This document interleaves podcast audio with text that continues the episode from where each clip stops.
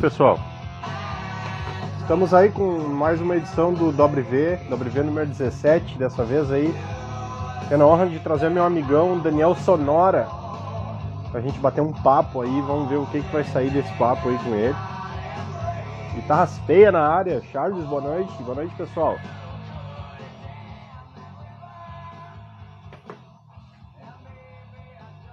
Só lembrando aí então, né?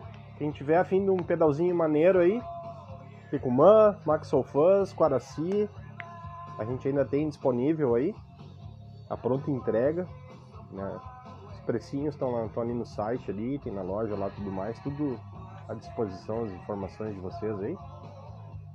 E aí agora vamos aguardar um pouquinho. O Daniel já deve estar entrando aí na, na live aí. Ô Felipe, tudo bem? Felipe Alexandre, Queiroz. Boa noite aí, pessoal. Boa noite, todo mundo tá chegando na live. Eu queria mandar um abraço aí pro meu amigo Lucas Moser aí, que participou da última edição do WV, né? Tava muito divertido aí. Ele tá. Dá uma olhada na página dele, lá tá rolando um. Tá rolando um, um papo lá sobre uma, uma rifa muito especial qual vai ter um Picumã lá também, entre outros pedais da hora. Daniel tá na área aí. Deixa eu só fixar um comentário aqui.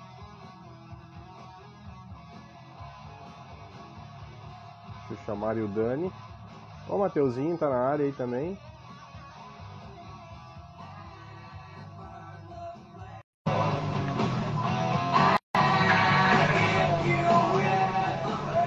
Mandei o convite aí pro nosso amigo Daniel.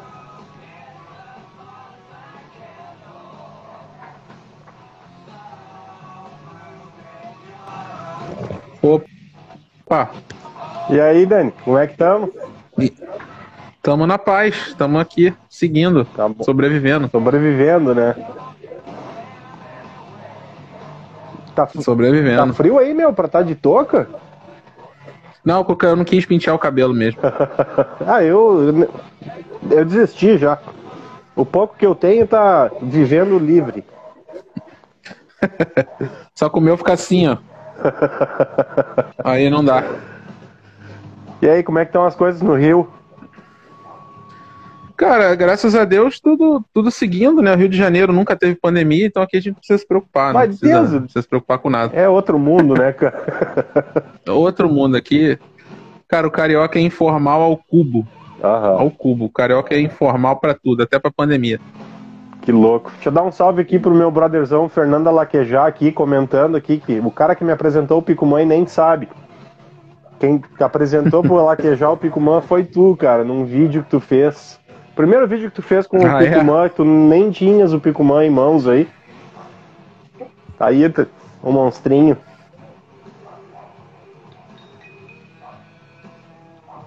Ah, e eu, eu recebi hoje da Jacarandás, chegou hoje uma caixa de um lote de, de, de nob, né? Ah, uhum. Aí, tipo, eu abri a caixa só pra cheirar. é, mas é isso mesmo, é viciante a parada. Eu nem precisava é usar hoje eles ali, mas eu, vai, eu abri só pra dar uma cheirada ali. é, é, o bagulho é. o bagulho é louco. Então, meu velho, primeiramente queria agradecer aí, cara, por tu ter disponibilizado aí esse tempinho pra gente bater esse papo no WV aí, né? A gente ia fazer um duas ou três semanas atrás, né? Mas aí acabou rolando uns imprevistos, aí a gente teve que transferir. E eu tava ansioso por esse papo aí, cara, porque tu tá sempre participando de live, fazendo live, coisa assim, né? E tem um um foco bastante específico que é o foco do teu trampo todo no canal, né, cara? E aí eu queria ter a oportunidade de, de chamar para conversa de uns ângulos diferentes, umas perspectivas diferentes. Às vezes a gente bota a coisa um pouquinho, um pouquinho de outros lados. Ó, o bichãozão tá na área Sempre. aí, ó, Rádio Custom Shop aí, grande bichãozão. Ah, olha, olha o Raderson aí. Aham, grande figura. quando o Raderson fala só os bichãozão, eu não sei se ele tá falando do talento ou do nosso tamanho, né? A gente fica sempre fica na dúvida. É, ele, quando ele mandou isso aí, eu respondi pra ele, vai, cara, vai ser, hoje vai ser papo de gordo mesmo, cara. é verdade, exatamente. que massa. Meu, exatamente. Começando então o nosso, nosso dobre V aí, uh, eu queria fazer aquela pergunta clássica que eu faço aqui, que é o seguinte: como é que tu começou a tocar guitarra? Onde é que começou essa, é, é, esse, esse vício, essa perdição guitarrística? Cara, tinha uma amiga da família, a Patrícia, um beijo, Patrícia. Eu não sei se ela tá me assistindo, talvez sim. Mas ela escutava muito rock and roll nacional, ela curte até hoje, né? Ela escutava Legião, Engenheiros do Havaí, ela escutava muito Nenhum de Nós, aquela vibe rock 80, né? Sim. E aí eu comecei a ouvir, eu comecei a prestar atenção nas guitarras, eu comecei a prestar atenção é, nos arranjos, eu falei, pô, quero tocar essa parada aí. E eu era um cara que nunca. É, eu nunca tinha tentado pra música antes dos 13 anos ali. Eu comecei por volta de 14 anos. E aí eu comecei, vou aprender violão, aí comecei a comprar revistinha, né, para aprender, comprei um violão, furrecão na Casa Bahia de nylon. Uhum. Era um Giannini, no, era um Giannini número 18, meu primeiro violão. Olha aí. Meu pai, é, meu pai comprou nas casas Bahia. Né? Aí eu comecei a tocar, aí só que eu vi que chegou um ponto que eu tive muita dificuldade, né? Uhum. Aí, eu, aí eu procurei um professor. Aí tinha um amigo do meu pai, o Sérgio, né? O, que, era um, que é um guitarrista maravilhoso. E o Sérgio é mó roqueiro, tá ligado? Quando eu fui aprender, eu comecei, eu queria aprender Legião, né? Queria aprender é, Engenheiros da Havaí, essas coisas assim. O Sérgio chega, não, tu não vai aprender nada disso. Tu vai aprender Led Zeppelin, de Purple, Beatles. Aí daí em diante foi um caminho sem volta, né? ah, né? Aí eu comecei a. Ele me mostrou o Sgt. Peppers, que foi o primeiro álbum dos Beatles que eu ouvi, cara, eu pirei. Eu falei, mas o que que é isso? Aí eu comecei a escutar e aí daí em diante foi. Foi só, la, só ladeira acima, né? Uhum. Como diriam. Ah, o meu primeiro violão foi um. Acho que foi um de Giorgio também de estudante, alguma coisa assim. Bem pequenininho, bem, era bem pequenininho. Saudade daquele violão, era bem, bem bom de tocar. Era muito, muito pequeno, tipo, era infantil, eu acho, cara, só pode. E. É, o meu, o meu nem existe mais também. Acho que ele foi. Nas mudanças ele foi se perdendo, é, até que eu nem lembro mais onde ele tá. Tá deteriorado só. Mas é, é, o passo do, do, do violão pra guitarra foi quando tu começou a ter aula com esse professor? Isso, aí eu comecei a tocar as paradas. Aí ele começou, me ensinou o que, que era power accord, né? O que, que era é, as, os riffs. Uhum. Aí ele falou, pô, a tua pegada é mais guitarra do que violão, né? Aí ele falou, pô, vamos comprar uma guitarra. Aí, como ele era amigo do meu pai, né, também, aí ele falou, não, vou levar o moleque lá pra comprar uma guitarra. Aí eu tinha uns 14 anos. Aí eu fui na loja, na Disconildo. Disconildo, que é a loja aqui do Rio de Janeiro e comprei a minha primeira guitarra, que foi uma vantagem. Uma vantagem roxa. Né? Era uma extrata. Eu queria uma Golden Les Paul, mas na época a Golden era muito cara. Sim, eu lembro dessa Isso, dois, isso 98, é, 99, por aí. Por aí. aí, aí, ele, pô, aí eu comprei a vantagem comecei a aprender, comecei a, a, aí comecei a aprender as técnicas. Aí a partir daí, depois eu entrei na Vila Lobos, né, que é a escola de música que tem aqui no Rio. Sim. E a partir daí eu comecei a me desenvolver. Aí o Sérgio falou: pô, até aqui eu te ensino, daqui em diante tu vai embora. E eu fui embora. Eu estudei com outros guitarristas depois, né? Depois de mais velho, mas fiz Vila Lobos uhum. e tamo aí. Que massa.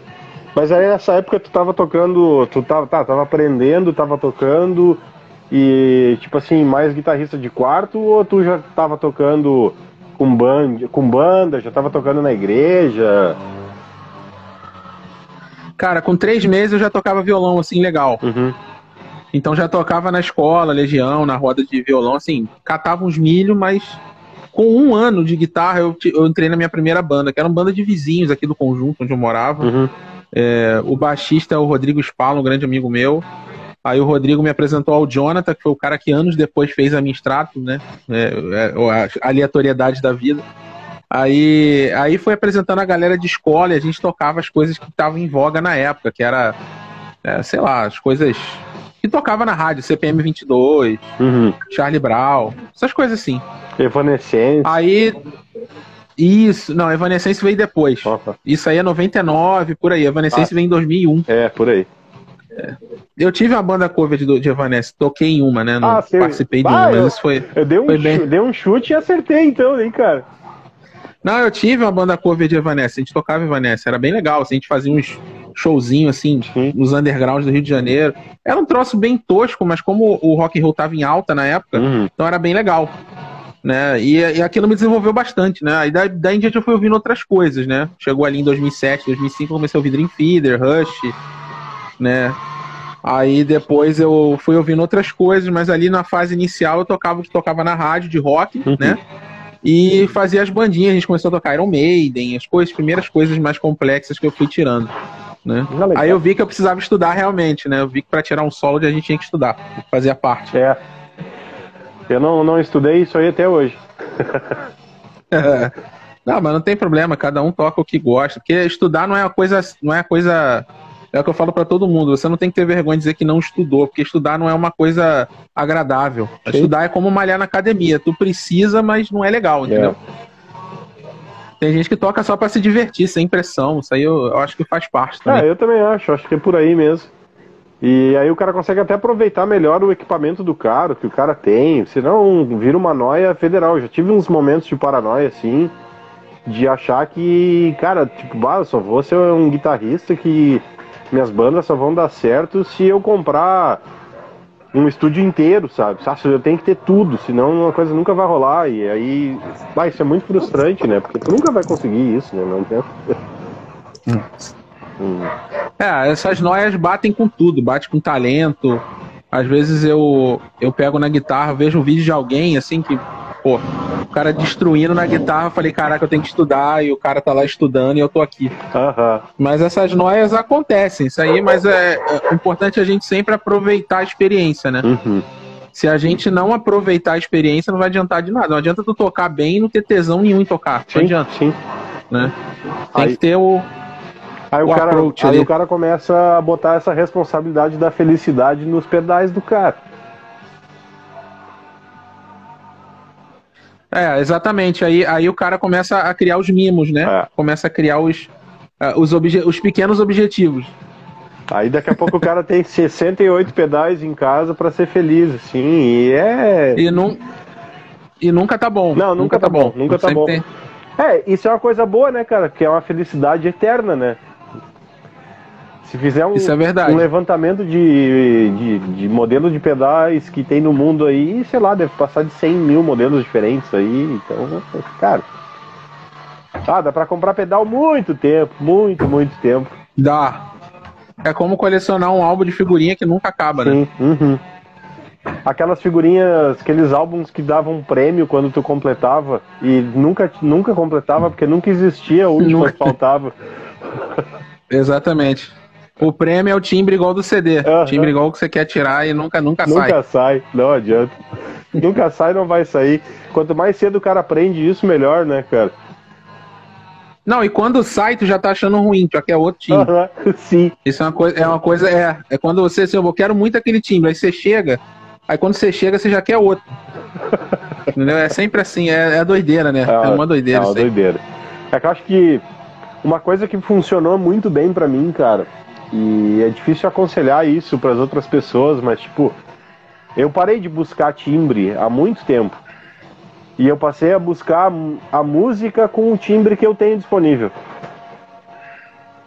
Sabe? Com, é, com, é natural, é um caminho natural, é, né? Tu, compor pro set, pra guitarra que tu tem, compor pro, pro board que tu tem, compor pro amplificador que tu tem, que seja até pro microfone que tu tenha, pra microfonar, coisa assim. E eu acho que dá muito mais resultado do que ficar buscando timbre, né? Até porque. É a teoria da escassez, né, cara? É, é a teoria da escassez, né? Até porque tu buscar o timbre, tu nunca vai ser original, né, cara? Tu vai buscar o timbre e tu vai estar tá sempre copiando alguém que é o original daquele timbre, né? E... Não que tem. Sabe o que é mais engraçado? Hum. O que é mais engraçado que a gente tem toda a tecnologia do mundo, a gente tem puta pedaleira, uns troços assim de 3 metros de, de, de, tamanho de pedal pra gente colonar os timbres de uns caras que só tinham um pedalzinho na frente, é, ou às é, vezes nem isso. É. Aham. Os caras os cara tiravam. Pô, o Van Halen. Vamos pegar o Van Halen que todo mundo conhece, né? Van Halen tirava leite de pedra, filho. É. Ele colocava um amplificador para empurrar o amplificador. Aí colocava um, um, um, um variac, né? Que é para diminuir a potência, para conseguir chegar no timbre que ele queria. E hoje a gente faz. Tem tecnologia absurda para copiar um timbre que era totalmente na gambiarra. Uhum. O Tony Entendeu? Iommi, Black Sabbath também, era um range master empurrando um Laney. E aí, o que, que, tu me diz? Aí hoje o cara. Isso. Vai no, no. Cara, o Brian May. É, o Brian May. Vou pegar o Brian May do Queen. Uh -huh. O timbre dele era agudo. Eu tava vendo um documentário muitos anos atrás que o timbre dele era agudo porque ele não sabia mexer. Uhum. Ele, é, eu chegava, ligava, era aquilo ali, eu tocava. Do jeito que tava, ele tocava. Uhum. E o cara era um gênio. É incrível, né? E a gente hoje tenta. É, hoje a gente tenta clonar uma parada que os caras faziam, aí vem a teoria da escassez, né? É só você parar pra pensar que os maiores álbuns do mundo, Beatles, Pink Floyd, foram gravados em mesas de quatro canais. Uhum. Entendeu? Os caras faziam com quatro canais, entendeu? Então é, é, é uma parada bem, assim, a gente busca, a gente tem muito recurso hoje, muita informação, e às vezes isso atrapalha a gente de criar. É, sim. Com certeza. Concordo plenamente é, com isso aí. É, isso aí é o, é o Netflix, por exemplo, né? Tu tem 60 mil opções lá e fica duas horas escolhendo o que olhar, porque tu. E às vezes desiste, eu não vou ver nada não, vou é. ver outra coisa, vou ver YouTube. Aí troca. É. É. É bem isso aí mesmo. Exatamente. Com pedais é isso aí. E aí tu. Exatamente. Tu ficou. Tu ficou tocando com bandas e estudou aquele tempo todo e tal. Quanto tempo tu ficou tocando com bandas direto, assim, até chegar na, na no momento que tu decidiu, pô, eu vou fazer um canal no YouTube? Cara, eu comecei o canal em 2014. Porque eu, eu comecei a. Eu tocava, mas eu não gostava do meu timbre. Eu, uhum. achava, eu achava ruim. Eu falei, cara, timbre ruim, mano. Aí comecei a estudar o que, que era timbre, né? Na época eu tinha uma Zoom 505. Aí comecei a estudar. Nada contra a Zoom, que na época o problema não era a Zoom, era eu, né? Aí, aí eu falei, não, tem que saber tirar um som, porque os caras, pô, ia no showzinho de, de, de, de underground, pô, os guitarristas tirando um puta som com equipamento, assim, furrecão, sabe? Uhum. Aí eu comecei a estudar timbre, comecei a entrar em fórum gringo, né? Graças a Deus eu sempre, minha família sempre me deu condição, estudei, fiz curso de inglês, etc. Então eu eu fui lá, estudei, estudei os fóruns gringos, comecei a aplicar, aprendi sobre equaliza, equalização, aprendi sobre um monte de coisa e comecei a aplicar isso. Quando eu comecei a aplicar, as pessoas começaram a me perguntar, cara, como é que tu chegou nesse time com mais um 505? Aí eu, eu comecei a tocar na igreja, né? Que eu sou cristão há muitos anos. Uhum. Na igreja as pessoas me perguntavam, caraca, como é que tu chegou nesse timbre, cara? Aí eu sempre dava dicas. Até que lá atrás alguém falou, cara, por que, que tu não faz um canal explicando como é que você fez? Aí o meu primeiro vídeo foi toscão, foi eu ensinando como tirar um shimmer do GT100. Olha que, só. que não tinha shimmer. Uhum. É, não tinha shimmer na época. O shimmer, o Strymon tinha surgido, mas o Strymon sempre foi caro, né? Sim. Então eu, eu explicava foi como é que eu chegava naquele timbre, porque todo mundo me perguntava na igreja, né? E aí a partir daí eu fui estudando timbre, foi sendo fácil para mim, né? Que eu sempre gostava. Outra coisa também que eu, quando eu ia tocar YouTube eu tirava o timbre igual, né? Aí o pessoal, caraca, como é que tu tira o timbre igual? Aí eu explicava, tinha que cascatear dois delays e tal. E a partir daí a, a, gente, eu fui trocando a figurinha e coloquei lá no, no YouTube e a partir daí eu fui seguindo com o canal lá. Que massa, meu. Mas tu começou então dando dicas de timbrar pedaleira. Isso, exatamente. Que é a maior dificuldade das pessoas é timbrar pedaleira, né? Hoje está bem mais fácil. Mas antigamente as pedaleiras eram bem complexas, assim, de timbrar. E eu tinha essa facilidade, eu já sabia o que era um compressor, já sabia o que era um equalizer. Uhum. Então, quando surgiu, quando eu peguei a VAMP, cara, eu destrinchei a VAMP, eu participava de fórum, sabe? Eu era bem nerd, tinha tempo, né? Aí participava de fórum, é, participava de fórum, explicava o que, era equalização. Uhum. Aí eu tirava, cheguei a vender pet, cara. Cheguei a Olha vender pet só, naquela meu. época. Norma, anos 2000, cara. Aí eu comprava a pedaleira MID, MID naquela época, tá? Ó, 2001, 2002. Ninguém sabia o que era MID, né? Uhum. Aí eu comprava aquela FCB 1010 da Behringer e ensinava as pessoas a programar MIDI, né? Aí, a partir daí foi a ideia do canal, não, vou transferir esse conhecimento para as pessoas, né? Isso aí foi 2014.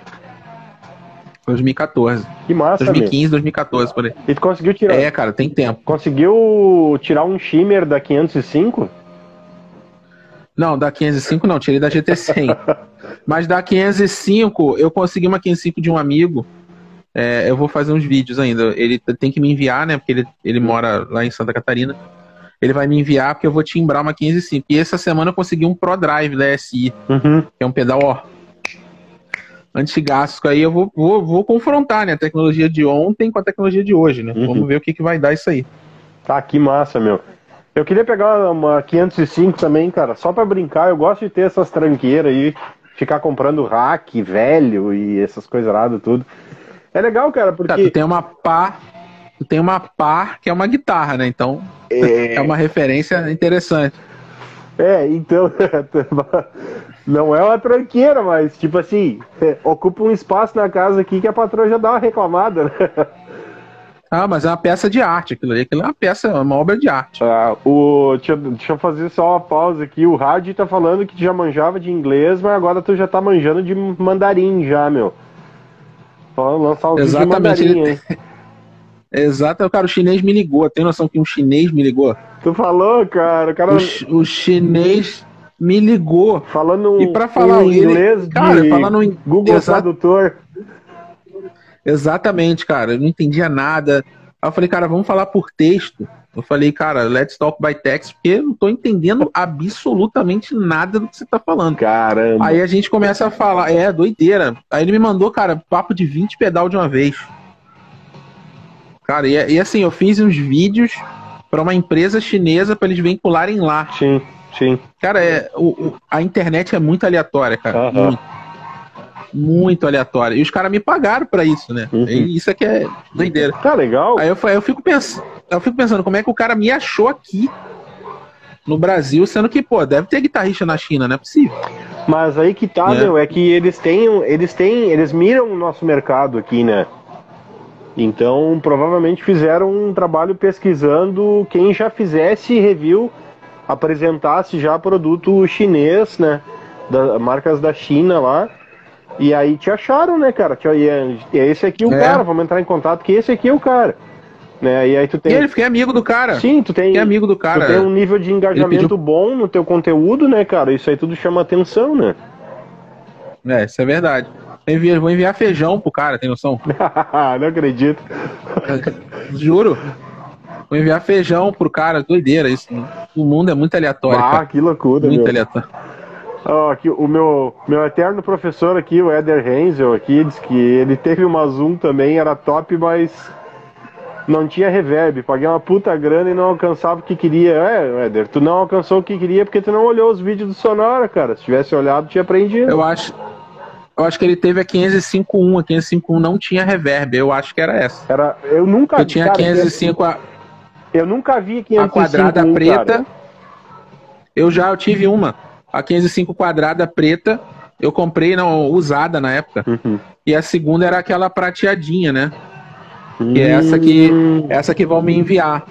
Essa que vão me enviar. Que massa. Ah, entrou aqui o, o Neto aqui. Boa noite, Neto. O Matheus Manduca, que tá lá nos Estados Unidos agora aí também. Abandonou o senhor ah, entrou o Daniel. Abandonou o senhor Doni lá. Meu... Ah, Daniel. Meu xará, Daniel aqui, colega de trabalho. Um abraço, Daniel. Nossa. E ah, a, a 505.1 era pretinha, então a 2 era prata. Eu achei que a que, Isso. Eu achei que a preta era a 2. Não, tem a versão preta da 2, só que a 505.1, a quadrada, ela só tinha preta. Uhum. Entendeu? A, a 2 ela tem a versão azul, preta e prata. Eu tive uma. Não, mas isso é muito antigo. Eu tive uma no. Cara, lá por 95, eu acho. Eu tive uma Zoom 1010. Ah, eu tive aqui. Eu, eu, não, a 1010 tinha na igreja que eu fazia parte. Uhum. E, e, e, assim, é, a 1010 era como se fosse uma 505 com quatro. Quatro. Eram mesmo, os mesmos efeitos, é. Mas o... Só tinha quatro acionadores. Isso, era uma baita mão na roda, né? Pra trocar, os, trocar o efeito era muito rápido, né? Pô, na época, na época era. era pô, tu, tu tinha um chorus, um, um phaser, uma distorção e um solo foi. Fazia uhum. tudo. Fazia tudo, era massa. Né? Gostava bastante daquela pedaleira. Ah, o cara se desfaz dessas coisas, depois se arrepende, né, cara? Cara, eu queria, porque assim, é muita, muito, muito tempo na minha vida, para eu ter uma coisa, eu tinha que vender outra. É, Hoje, graças também. a Deus, eu consigo. É, não, eu era, era a mesma então... coisa. Ah, queria comprar um, um, um amplizinho, 15 watts lá, tinha que vender uma pedaleirinha. Ó, o Matheus, Zoom 1010 Exatamente. era ostentação, é, é, é, pior que era ostentação. Era ostentação. Era ostentação. Ah, era, o pessoal fala que equipamento é caro, mas na época a gente ia na. Eu lembro que eu fui na loja 99, cara, a, a Zoom 1010 ela era papo de dois mil reais. É, era papo de mil reais na época, que equivale a dois mil hoje, né? Era papo de mil reais, cara. E o salário mínimo era tipo 200 pontos. É, tipo, quando eu comprei, era caro, cara, né? eu comprei usada de um amigo meu. E eu não lembro quanto era nova na época, lá por 95. Não, não vou lembrar. Mas na época ele me vendeu por 150 reais. Em duas vezes de 75 eu paguei a primeira e eu tenho quase certeza que eu não paguei a segunda até hoje, cara. Acho que eu dei calote, cara. Ó, o Guga tá falando, Guga Stuart, excelente guitarrista, meu amigo, tá Boa falando noite, da Zoom 8080. O Zoom 8080 era o camper da época, irmão, porque a CA1010 era cara, a 8080, então, amigo. Essa era um a 8080 assim... era que tinha dois pedal de expressão, não era? É, não, a, a, que tinha dois era. A 8080 era quadrada, tinha várias. Era bem grande, né? Eu lembro quem usava ela era o Herbert Viana. Uhum. O Herbert Viana usou muito tempo essa pedaleira. Até depois do acidente ele continuou usando. Ela era bem grande, era, ela tinha os mesmos efeitos que o REC da Zoom, que a Zoom lançou um REC que foi bem famoso, que acho que era 9100 ou 9200, uhum. coisa assim. É, e era o Steve Vai usava, e a, a, versão chão dela era 8080, que era muito cara. Nossa, era, era muito caro. Era bastante caro mesmo. Só respondendo aqui, o Manduca disse pra mim deixar de ser caloteiro e fazer um picumã pro cara lá. Ah, eu já fiz, já. Já mandei um picumã e um Maxol pra ele já. pagando, pagando os atrasados. cara, eu vi um hack da Zoom, cara, à venda. Aqui perto de casa aqui tem um rapaz vendendo. Cara, não me lembro qual é o código dele, cara. Puxa, é um, Pessoal, é um hack deve de modulação. ser 9200. É um hack Isso. só de modulação. Acho que é 9200, cara. É, isso aí. Eu tô louco pra comprar, cara. Eu acho que eu acho que era era, era o Steve Vai usava, uhum. né? O Steve Vai usava. É, era o 9200. O cara, o garoto propaganda era o Steve Vai, né? Então é, é, então era na época era, cara, isso era muito caro. Que as pessoas falam, ah, o camper é caro, mas o instrumento sempre foi caro. Cara. É, essas coisas eram bem caras. Sempre foi caro. Era bem caro. Sempre foi caro. Não, cara, lá por nos anos 90 tu comprar um, um DD3 da Boss, tu jun, tinha que juntar o salário o ano inteiro, cara, para comprar uma paulada, Exatamente. Um caro. Cara não tinha noção de como era caro, meu. Fender sempre foi, ó, Fender Gibson sempre foi caro. É, isso sempre foi caro, né? Sempre foi caro. É porque hoje tá, hoje tá muito caro. Hoje tá caro além do caro, né? É. Hoje tá caro além do caro, mas sempre foi bem caro. É assim. que teve uma época era... teve uma época boa que o pessoal comprou bastante aqui no Brasil quando foi o dólar tava ali um por um, um, um e cinquenta por é, um. É isso. Aí todo mundo comprou, né?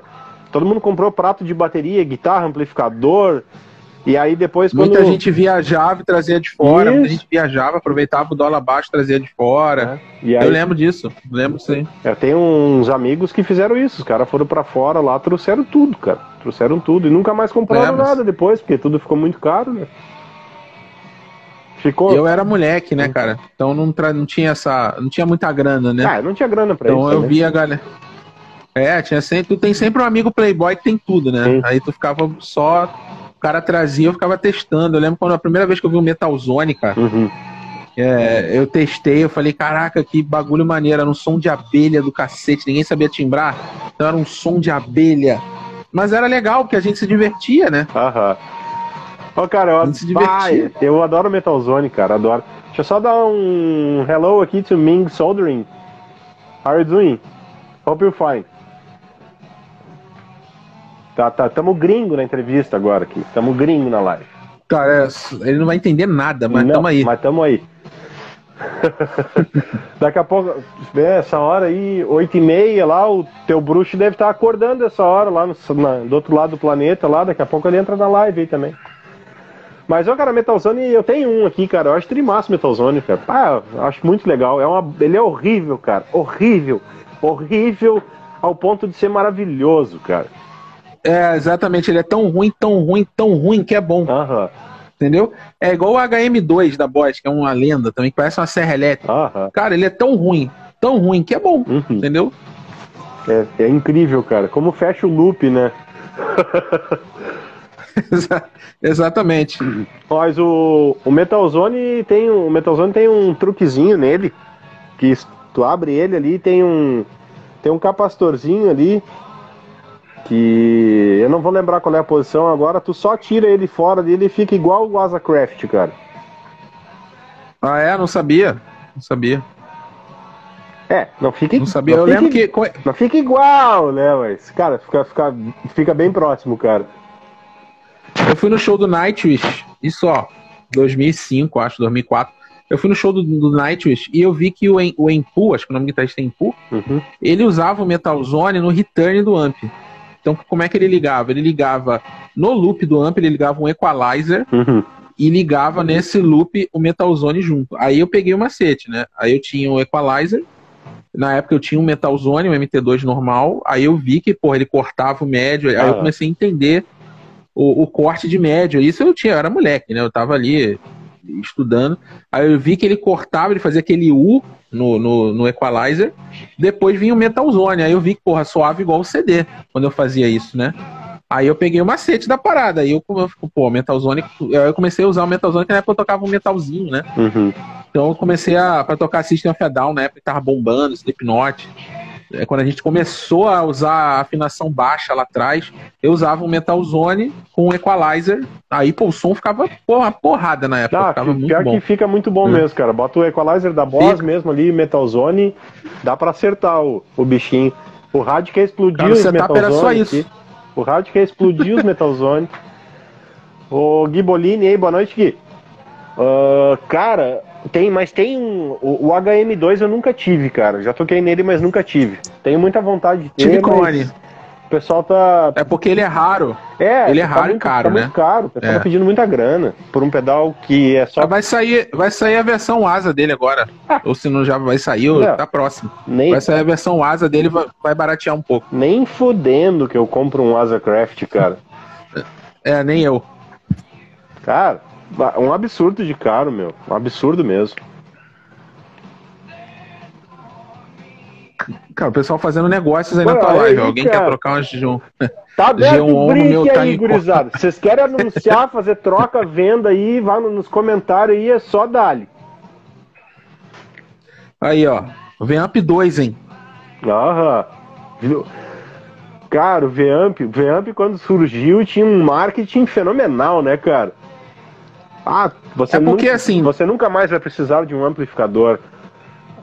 Oh. quando veio a pod, uh -huh. eu vi a primeira vez a pod, eu vi na. Eu fui num evento da, da cover guitarra. Olha quantos anos tem isso, né? Caralho! Eu fui no evento meu, da cover guitarra. Eu não lembrava nem que isso existia, cara. Bah, cover guitarra. Eu fui no, eu fui no evento da cover guitarra e o Eduardo Danui tava tocando. Se não me engano, era o Eduardo Danui, não me recordo, acho que era o Eduardo Danui. Ele tava tocando um, um pod, cara. Eu fiquei maravilhado com aquilo, cara. Aquilo era vários amplificadores e tecnologia. Aí só que eu vi o preço, né, cara? O preço era um absurdo de caro. Aí logo em seguida a Behringer lançou o V-Amp, que era uma versão mais barata do pod, né? Sim. Cara, me apaixonei pela parada. Eu comprei no lançamento, né? pedi, per, perturbei meu pai, que na época eu tinha 16 anos de idade. Perturbei meu pai de uma forma que até que ele comprou é, eu lembro que eu comprei na Sonic, Sonic Som, não, foi na Rua da Carioca, ali no, aqui no Rio, no centro. Vim com a, a caixa era desse tamanho, eu vim abraçado com aquilo ali, né? Aí cheguei em casa, ficava horas timbrando aquilo, horas timbrando, horas. Que era a graça da parada, era timbrar aquilo, né, cara? Aí uhum. chegava nos ensaios, aí aprendi o que era ligar no return do amp, e aí por aí vai, né? Uhum. Aí o, v, o V-Amp foi o primeiro contato de muita gente com simulação, com, com ligar em linha, né, cara? A gente podia ligar em linha a parada, né? Então era, era, era a diversão da nossa época. Mas eu ainda tô. Ainda tô pensando no cara do Nightwish usando o Metal Zone no Sand Return. E esse tempo eu tava conversando com alguém sobre isso, cara. O. Tipo, esse era um segredo que não era muito comentado, né? Essa, essa ideia de usar o Metal Zone no Sand Return, ela explodiu de uma forma gigante quando o Ola fez um vídeo mostrando, sei lá, uns dois, três anos atrás, né? até então o pessoal fazia isso, mas ficava quieto, né? Ninguém comentava muito isso, né? Do, do de usar o Metal Zone no Sand Return, né? Cara, e uma penca de gente fez isso né, nos anos 2000 Sim. ali. Era os, tra os Stratovarius fazia isso, o Nightwish fazia isso. Eu fui no show do Epica e os caras faziam isso. O Halloween fazia isso. Que louco. Porque né? os caras só traziam, os caras só traziam, porque assim, o show mundial não dá para trazer tanta Sim. coisa, né? Uhum. Então os caras, para não precisar trazer todo o amplificador, os caras traziam um pedalboardzinho com um metal zone, um reverb, um delay ali, um boost, e ligava no return do que tinha aqui. Uhum né? E, cara, e, ir embora. E vai embora. E fazer o show todo assim. É. Exatamente. Né? Aí era uma penca, na época o metal tava em alta, né? Então a maioria das, das bandas que eu via, Stratovarius, Sonata Ártica, os caras, todo mundo usava Metalzone. Todo mundo usava Metalzone do mesmo jeito. Que louco. Né? E eu vi, eu aprendi, né, ali. Aí, aí eu, o macete veio aí. Só que depois do pod, aí as coisas mudaram, né? Os caras traziam pod, traziam isso eu tô falando a era pré-pod, né? Depois que o pod veio, o mundo da música mudou para sempre. É, é verdade. Pra sempre. E aí agora mais ainda, né, cara? Porque agora tem mais uma série de opções aí, né? De, de simuladores e, e, e esses, uh, uh, essas soluções, né, cara, para tu ligar em linha, tem tem o, tem o ZR, tem tem uma, uma gama gigantesca de, de coisas em software, né? Facilita muito para quem, quem, quem, vai fazer gig, né?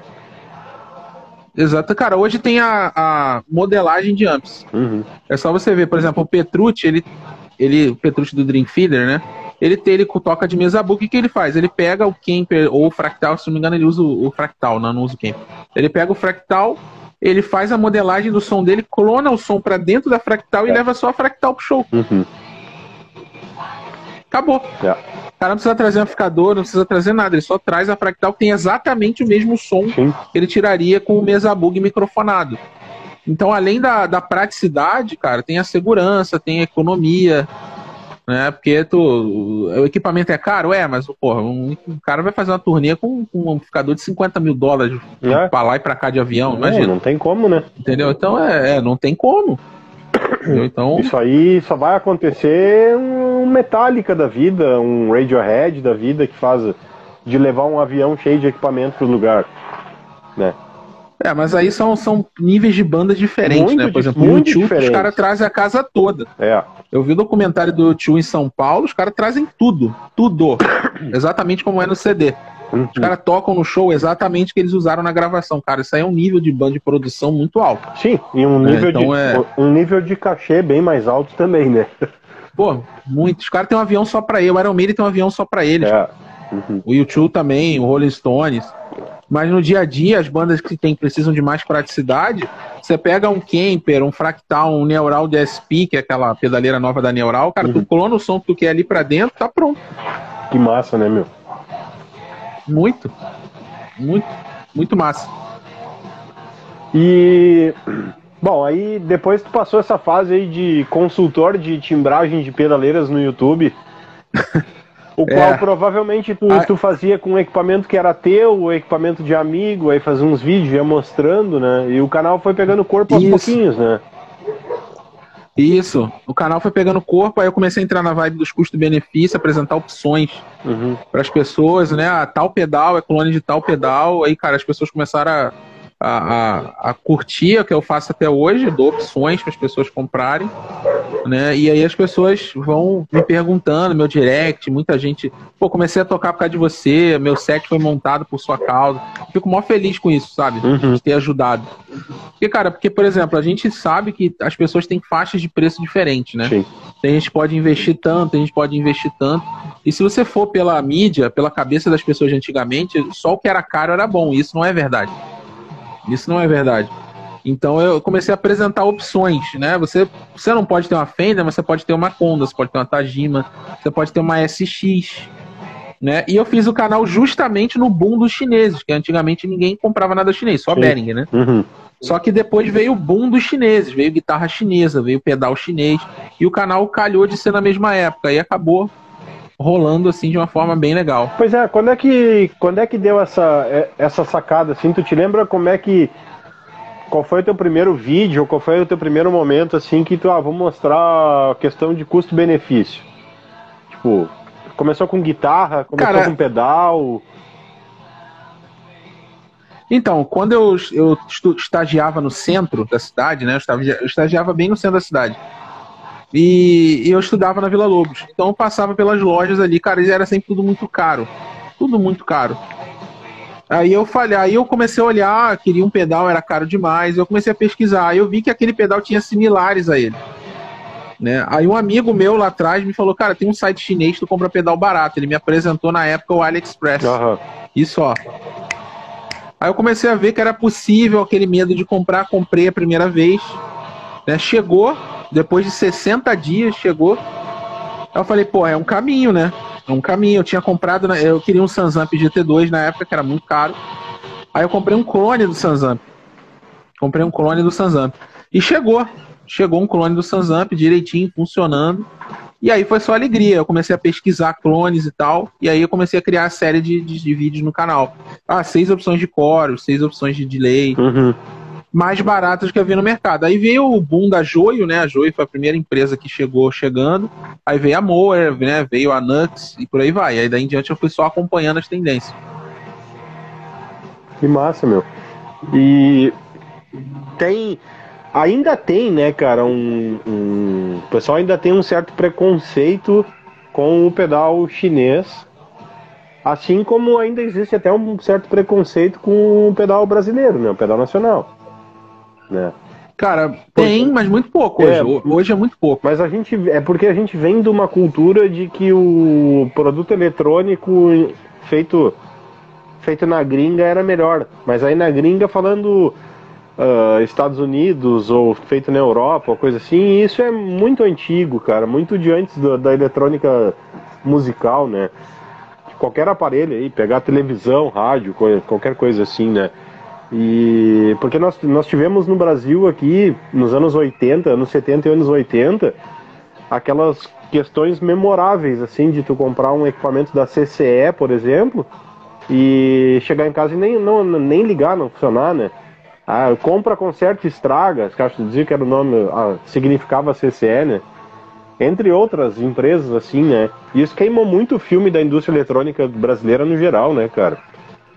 Aí isso. E, e... Isso criou. Isso criou essa contracultura, né? Sim, aí tu vê que, ah, puta, importado é melhor. Compra brasileira aqui, feita em Manaus ali, o negócio não dura nada, não funciona, né? Mas isso, na indústria eletrônica em geral no Brasil, isso se reverteu bastante, cara. A gente tem, em todos os segmentos, assim, que utilizam hardware eletrônico, isso melhorou muito.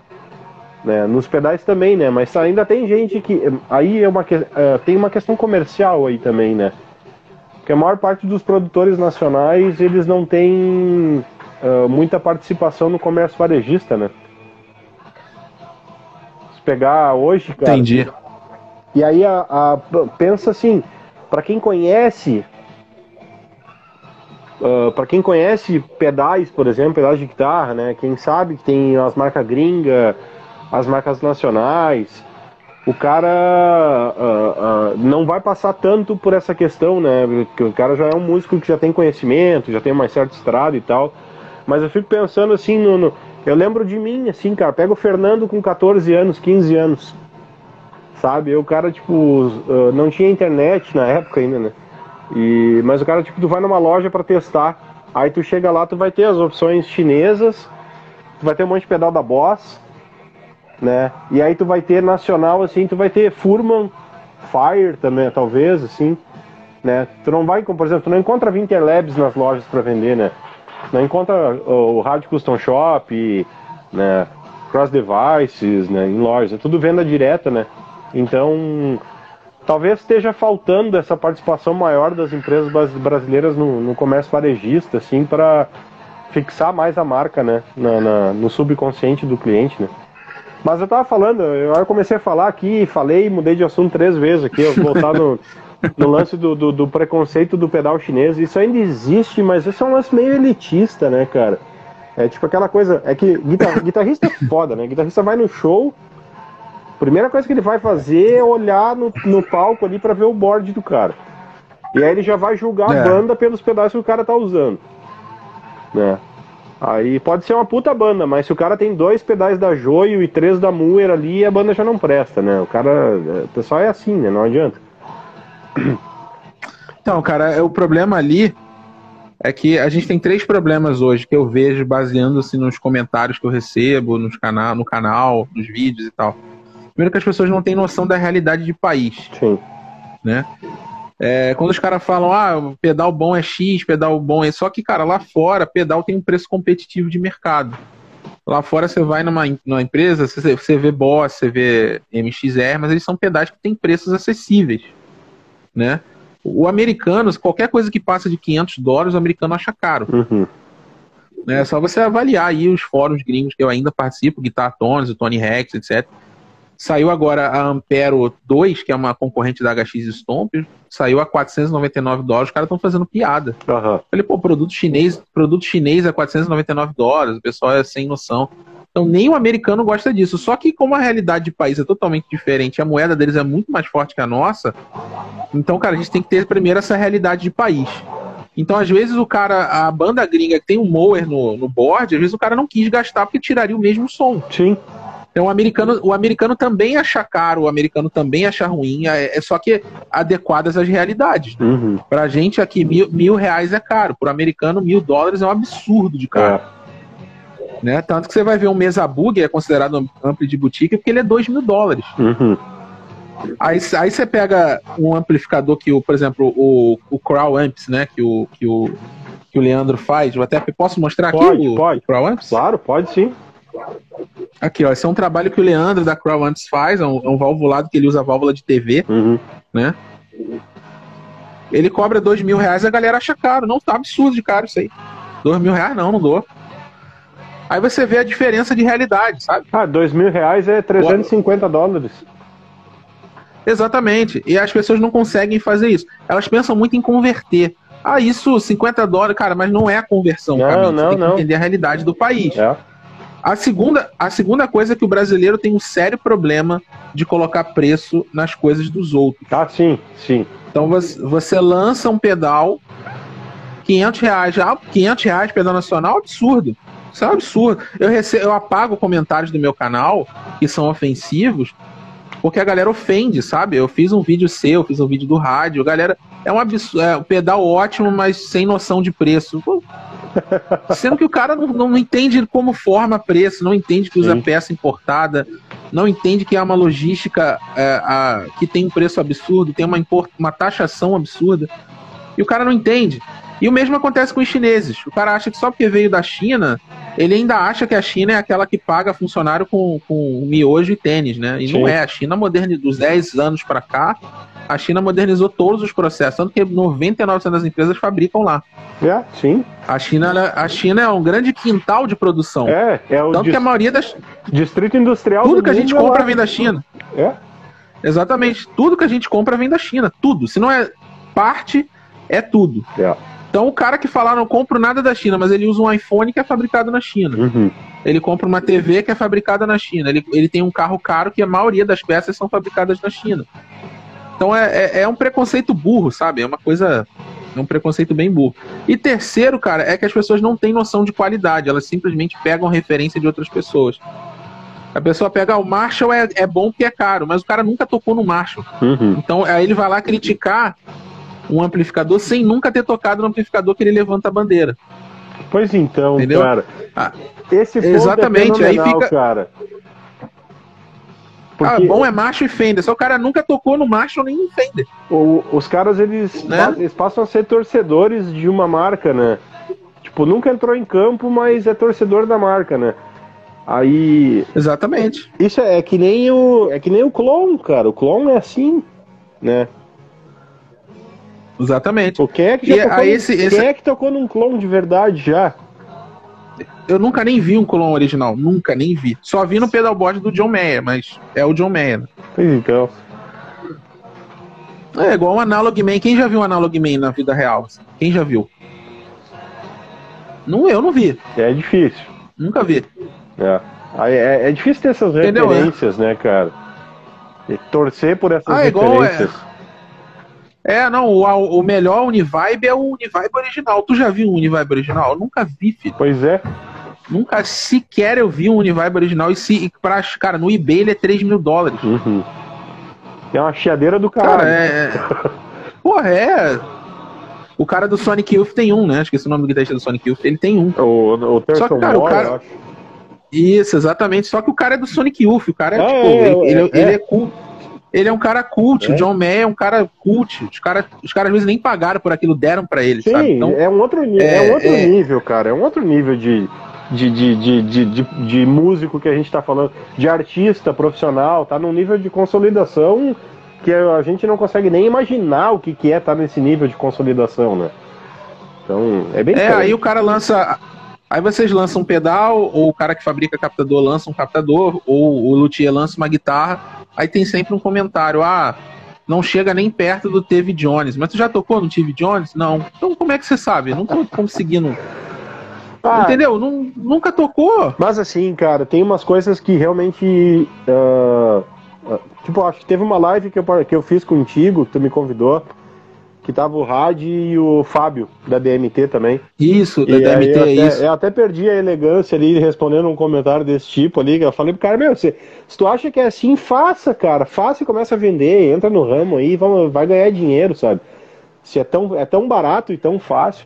É que, cara, tipo, tu pode fazer a conta dos componentes ali, pega os componentes ali, pesquisa os preços de tudo, soma, faz as contas ali e, ah, deu tanto, tá e o, eu, o, o que eu gastei aprendendo a fazer isso? Exatamente, tem o, tem o, pô, tem o, a minha tem mão, de, a minha mão a... de obra para montar, né? A minha mão de obra para o, o, meu custo de venda, tem tudo isso aí envolvido, né, cara? É, é empresa, né?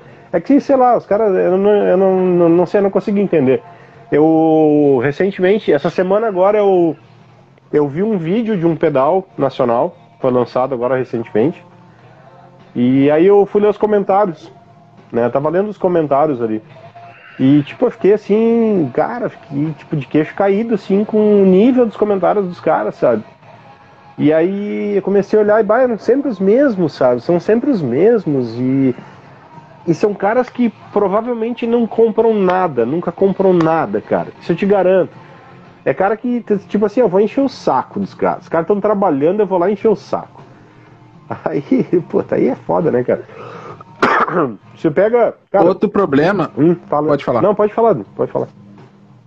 Outro problema é que as pessoas acham que todo pedal é você pegar a plaquinha, colocar os componentes, soldar e tá pronto. É.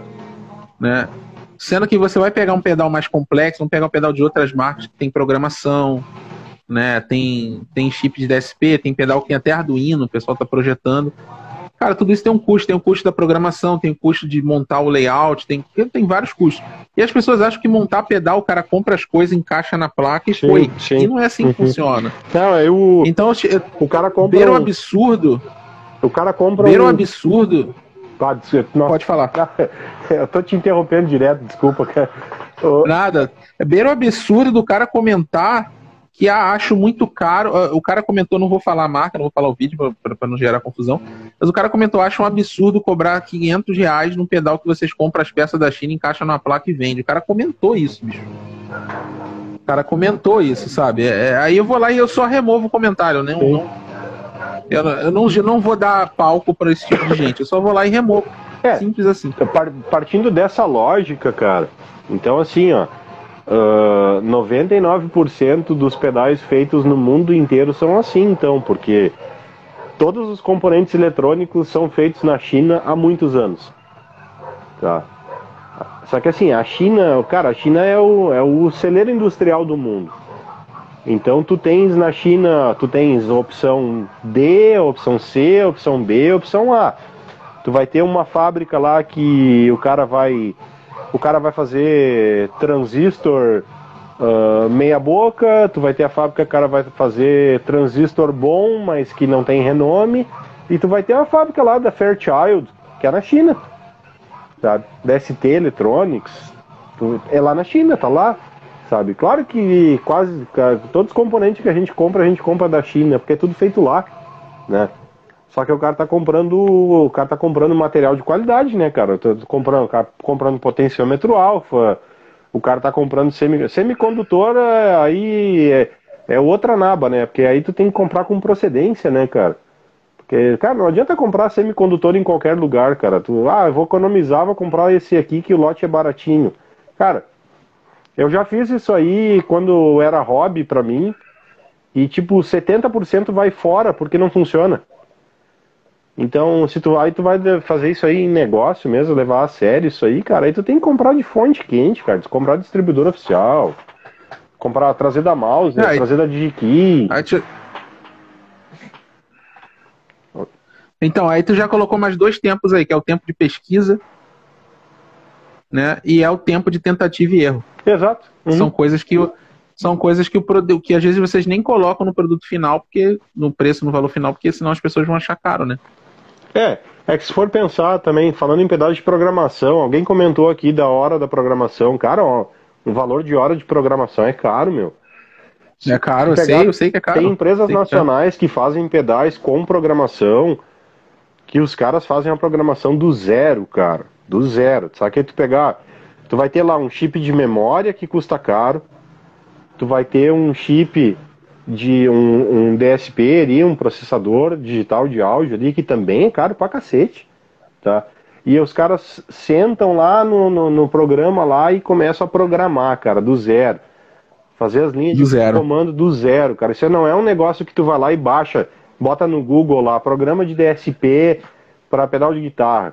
Cara, tu encontra, tu só encontra isso aí para tu baixar e aí é os, os padrão do, agora me fugiu o nome.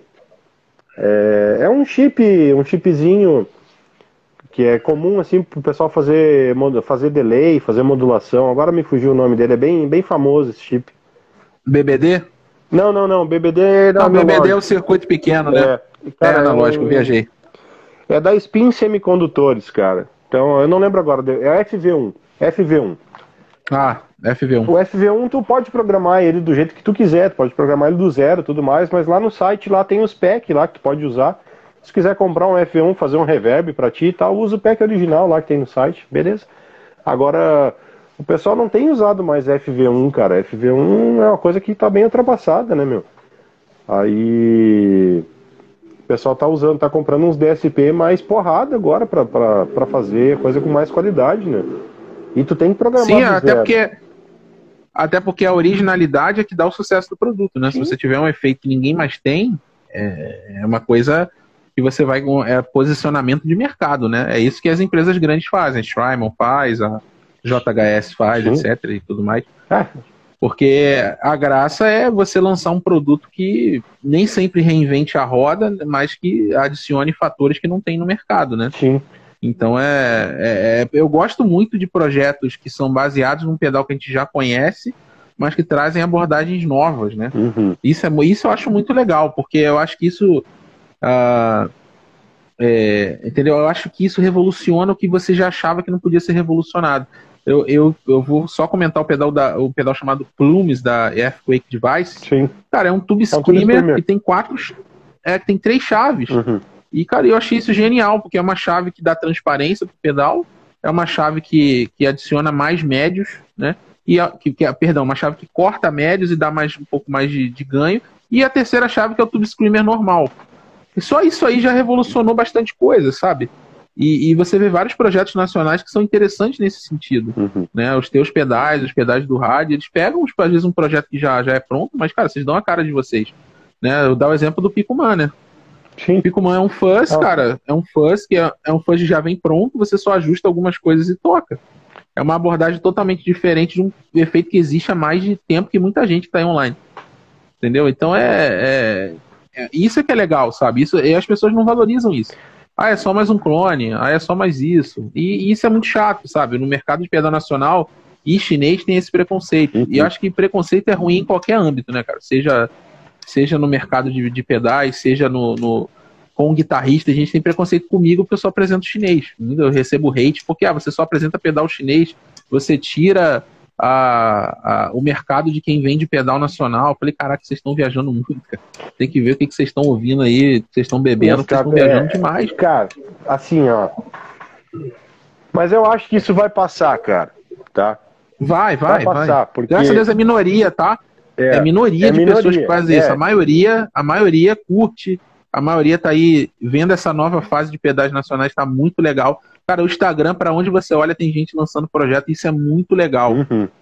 Todo dia eu descubro uma marca nova de pedais, isso é muito legal. É verdade. Porque você tem opção, você não depende mais do mainstream para comprar, você não depende mais das lojas de música, uhum. né? E você não depende mais da, Uh, de, de, depender de duas, três marcas. Eu disse, cara, se você, não dá nem para contar mais nos dedos. Tem mais de 20 marcas de pedais que eu conheço no meu Instagram.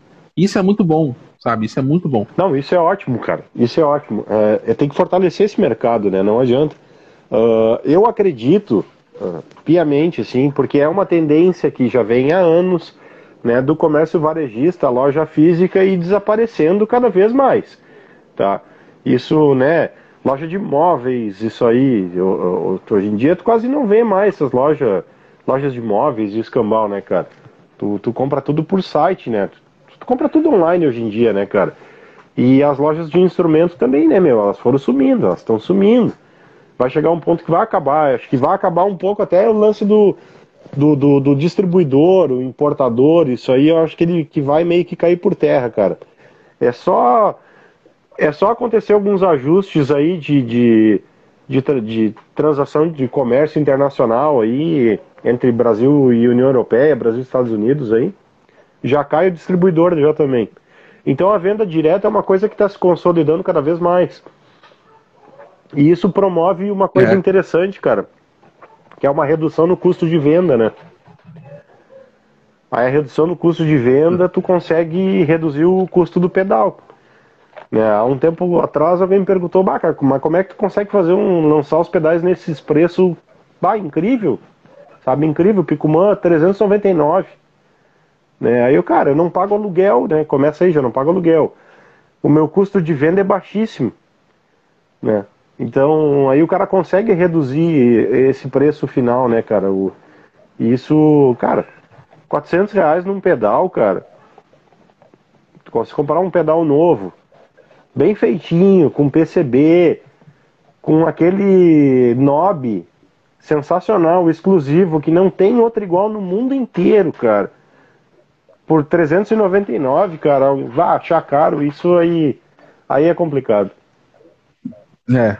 Não, e o pior é que o cara acha 399 caro, mas vai lá e paga 2.500 num pedal gringo usado, né? Isso, isso é que eu não consigo uhum. entender a noção de caro, né? É, é na verdade, é, o, o, a, a, graça desses haters, desses pequenos haters, é, é, é, tentar, de, tentar fazer com que todo mundo é, pense igual a ele, mas graças a Deus ele não consegue, né? Porque ninguém leva a sério essas pessoas. É, não dá pra dar moral pra troll, né? Mas assim, cara. Não, não dá. Até eu, porque. Eu tenho uma visão, por exemplo, eu tenho uma visão do, do, do, do produto chinês, falando em pedais específicos, tá? Uh, mas é, é, é uma visão assim, cara, de que, que que vai perdurar muito.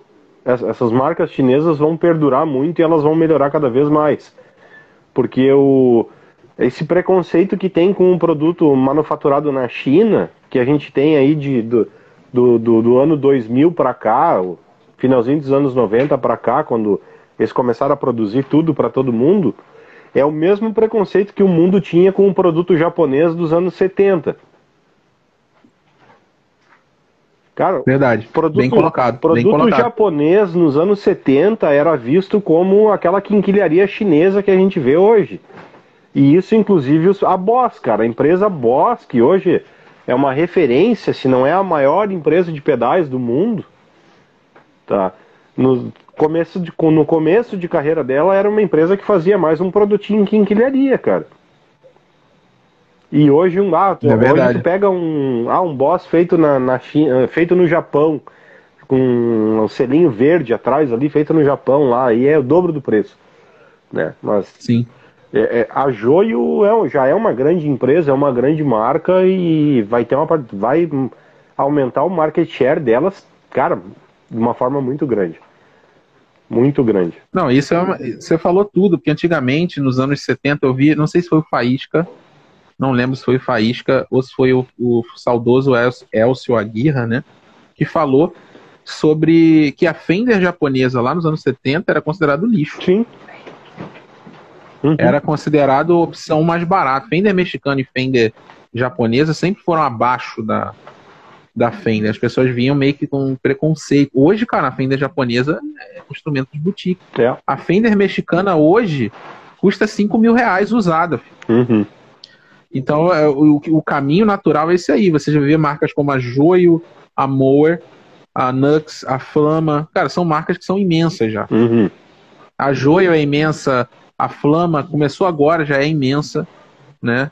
É. Tudo bem que a Flama é, é a mesma Moer, né? Mas ninguém precisa saber. Mas a, a Flama já é imensa. É, então é a Valiton começou agora, já é imensa, cara. A Valiton já está começando a incomodar as vendas da Zoom, uhum. né? Tá, e, a, e, o troço foi lançado ano passado. Ah, e, louco, o, e, o, chinês é, e o chinês não é só produção burra, que o pessoal ainda tem essa coisa de ah, produzir na China só em larga escala. Não. Não. O chinês tem pesquisa de mercado. Uhum. Né? O, tu, claro que, por exemplo, o chinês fabrica Line 6, fabrica as, as, as, marcas. É óbvio que ele vai estudar o produto que ele está fabricando. Isso aí é, é óbvio. Com Isso certeza. não tem nem dúvida. Então, é, é, esse, é, esse é o grande trunfo da China. Como tudo é produzido lá, ela tem know-how de tudo. Sim.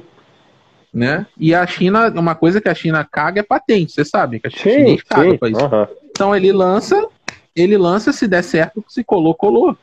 Então a gente vai ver a revolução. Daqui a 20 anos, eu acho que a China não sei se ela vai ser a grande potência, isso é cedo dizer, porque a China não se sustenta, né? A gente está vendo as crises que tem lá. Mas eu acho que os produtos chineses vão ser tão importantes quanto outros produtos que a gente tem no mercado. Cara, eu, eu acredito que o Oriente vai atropelar a gente sem dó nem piedade nos próximos 20 anos aí, cara. Eu, é, eu também eu, concordo plenamente. Eu tenho essa visão, cara. Os caras vão, em termos de, de, de produção, em termos de, de mercado financeiro, de participação no, no, no, no, no, no, na, no, sei lá, no montante de riqueza dos países tudo do Ocidente, aí eles vão, cara, eles vão passar atropelando a gente, pode ter certeza. Isso é bom, porque vai obrigar o pessoal a mexer em esquemas de preço, esquemas de distribuição, vai aumentar a concorrência. Uhum. Quanto mais concorrência, cara, é melhor para o consumidor. Uhum. Né? Você vai ter. Os caras vão ter que pensar muito antes de lançar um produto. Antigamente a gente produtos horríveis que foram para o mercado e a gente comprava mesmo é. assim, né? Você vê, eu não vou citar nomes, mas tem produtos de marcas grandes que são péssimos. Uhum. São produtos sem pesquisa, produtos sem, sem durabilidade e agora isso tem que ser repensado. É, não é nem Todo só lançamento isso, cara, agora tem... tem que ser pensado. Nós temos um problema grande de pós-venda também, tá? Exatamente. Isso é algo que é muito conversado nos fóruns, nos grupos aí, né? Bastante conversado aí isso. E isso vai, cara, isso vai ter que mudar muito, porque vai, cara, não tem, não tem como, cara, não tem como se sustentar sem suporte, né? A gente tem que dar suporte, não adianta, cara. Deixa eu dar uma olhada Sim. numa pergunta aqui que surgiu aqui. Opa, tamo aí. Como foi a ideia para a criação do teu primeiro pedal Picumã? Ó, oh, o entrevistado é o Daniel Sonora, cara. Vocês têm que perguntar para ele, não, não pra mim aí. o Picumã é o astro, o Picumã é, o, é a estrela da parada. Cara, o, na verdade, o Picumã não foi o primeiro pedal, o primeiro pedal foi o Elmalito. E aí esgotou no ano passado é. e eu devo relançar ele agora em 2022. Esse ano não vai rolar o. o atrasou, algumas coisas atrasaram aí. Eu tô com material preso em aeroporto nos Estados Unidos.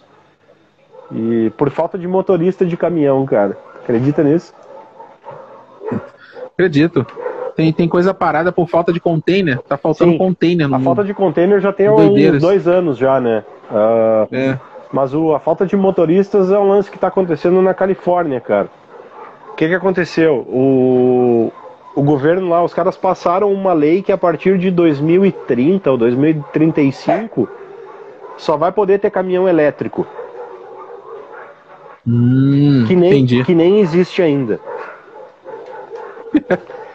Tá? tá. Aí, do outro lado, tem uma lei que diz que caminhão não pode fazer transporte, não pode fazer frete se o caminhão tiver mais de 10 anos de uso. Caramba. Aí o que, que aconteceu, cara? Quem tem caminhão com mais de 10 anos de uso não vai comprar um caminhão novo, porque em 2030 ele vai ter que estar usando um Teoricamente, elétrico. é. Verdade. Entendeu? Criou-se uma bolha, né? Criou uma bolha e o pessoal não tá comprando caminhão, faltou caminhão, faltou caminhão e motorista de caminhão, não tem caminhoneiro mais lá. E, cara, tem navio parado na costa da Califórnia inteira, assim, esperando para descarregar container, cara. E um deles é meu. Doideira isso. que doideira. É doideira. Louco, é doido, né, cara? Bah, cara, que loucura isso. É, doideira. Não tá faltando caminhoneiro, mas cachorro tá tendo aí, parceiro. Ah, cara, o meu cachorro é. cara, ele é incontrolável. Ah, é um cachorro só? É um só que tá É um cachorro só? Uhum. Dois? Mano? Não, os dois, são os dois, são os dois. São os dois. Caramba! Eu tenho três cachorros aqui, cara. Aí. Tipo. Um tá velho, assim, ele já sabe, já deve estar tá até dormindo ali. Aí tem um outro que tem que tomar uns gardenal ali pra pra dar uma acalmada ali, que ele tem umas. Eles têm uns tremelico louco aí. Aí meu pai arrumou uma cadela nova ali agora também. Aí é só alegria aqui, é latido direto. Dia e noite, bicho latindo. É. é. eu tinha cachorro, mas não tenho mais. Pretendo voltar a ter. Tá, eu não consigo viver sem um cachorro, cara. Ah. Bichinho. Não, mas ter cachorro em apartamento é muito ruim. Cara. Ah, sim. Eu nunca morei em apartamento, né, cara? Aí não, não, não saberia dizer. Não sei nem se eu é. conseguiria é. morar em apartamento, cara. Não. Eu, eu também achava isso, mas a gente se adapta, não tem jeito. Tem que é, se adaptar. Pode ser, né? Pode ser. Conseguir uma casa hoje é uma raridade. É, é brabo. Cara, uh, é. e as, as, gravações, produções sonoras, tu tá gravando, tá trampando com o pessoal de estúdio, tu fazia umas parcerias, fez umas dobras de guitarra de metal lá com o Picumã, bem louco. Como é que tá isso aí? Tem algumas coisas de lançamento em vista aí? Vamos sair dos pedal chinês, cara. Agora, vamos voltar para nossa vida normal. cara, é, tem uma amiga que tá lançando um livro que no livro conta a história de, de, Tem uma história que tem relação com música, não posso revelar, né? O livro. É, é, essa amiga é uma escritora bombada na Amazon, etc. E eu vou gravar as guitarras desse disco que vai sair junto com o livro dela, uhum. né? Uh, tem uma outra amiga que está gravando um disco também. Eu vou gravar as guitarras, mas é um disco mais, é, mais diferentão, assim, menos 80, né? Um disco meio vintage. Né? Eu faço algumas gravações gospel também. Tem umas dois projetos aí de dois, uma banda e um artista, né? E eu gravo tudo de casa, né? Gravo tudo. Eu virei guitarrista de quarto definitivamente, né? Porque os projetos que eu participava pausaram e na pandemia o pessoal foi fazendo outras coisas, acabou. Não sei nem se a gente vai voltar. Mas em termos de produção em casa, eu tenho feito bastante coisa. Né? Uhum. Claro, tenho feito bastante coisa aqui. Depois me deixa a par desses projetos aí, cara. É, a maioria dos projetos é quando lança, porque a maioria está em produção. Esse que eu gravei as dobras de Picumã, os caras estão foram masterizar no, no, no mesmo estúdio que o Esqueci o nome da banda. Vou lembrar. No mesmo estúdio que o Rammstein masterizou. Tá, legal. Né? Aí eles estão, estão terminando, e quando lançar, eu, eu, eu aviso, ah, divulgo nas redes sociais. Esse, fiquei curioso com esse lance do, do, desse som mais anos 80 aí também. Tá gravando as guitarras é, cara, é um, aí. É um synth pop. É aquele tipo uhum. Depeche Mode. É um, é um estilo nessa vibe aí. Ah, curto Mode. Muito, curto é, muito. Duran Duran, é. exatamente, onde para mim é bem diferente, né? Uhum. Aí eu tô gravando, tô gravando, aí tem uma amiga que também tá gravando um outro CD, como eu falei, mais rock and roll e tal. E as gravações estão, graças a Deus, estão rolando aqui e eu, e eu assim, é, eu faço ali meio que concilio com o trabalho, que eu trabalho, sou analista de TI, fico conciliando ali. Uhum. Ah, quando sair esses lançamentos aí, não esquece de avisar, né, meu? Não, claro, claro. Eu ainda tenho que pensar começar a produzir o meu disco. Pois né? então, né? E vai ser um disco diferente. Vai ser um disco diferente, não vai ser só de guitarra, né? Eu vou chamar pessoas para cantar. Uhum. Então tem que começar a pensar em produzir ele para que eu faça as coisas bem devagar, porque fazer na pressa nunca dá certo, né? Então. Tá, mas tu canta também, Daniel? Não. Por graças a Deus, Por que não, cara? Um vozeirão desses aí? Não, faço backing, essas coisas, mas cantar principal não, cara. Quem canta, minha esposa canta, uhum. né? Minha esposa canta, é, talvez ela cante no disco também. Vou chamar uns amigos que cantam, eu só toco guitarra, só, só timbre de lei toco guitarra. timbre de lei. é. Só isso. Só isso. Ah, só, tu, tu é modesto, só. hein, meu? Vá. Olha, eu fui o primeiro cara na minha igreja a usar tap tempo. Obriguei todo mundo a usar clique na bateria aqui, ó. Vai ter que tocar com clique, por quê? Porque eu tô usando o tap tempo. Aí todo mundo aprendeu a tocar com clique. Mas Deus, eu, já, eu largava a banda já, eu tenho pavor de tap tempo. Pô, eu só toco com tap tempo, cara. Eu fico corrigindo toda hora, é um vício que eu tenho. Corrigindo toda hora de tempo. Eu, eu não é, entro é, nessa para não ficar na, na, nesse OCD, sabe? De ficar uh, tentando dominar ali, sabe, o, o, o, o, o tap tempo do delay, do trêmulo, de tudo. Não, cara, não. Eu gosto das coisas. Eu gosto das coisas dominando é, o ambiente e eu tento que me adaptar a elas. Tu tem uma vibe mais experimental, né? Mas, mas deixar fluir, né? Uhum. Tu, tem que, tu tem que fazer um quadro no YouTube chamado Ligando o Picumã em qualquer coisa. Aí tu liga o Picumã no liquidificador, liga o Picumã na máquina de lavar, Pois é. Tem que fazer um quadro assim. Cara, você me deu essa ideia aí já, cara. Eu tô pensando em como eu vou fazer isso, cara.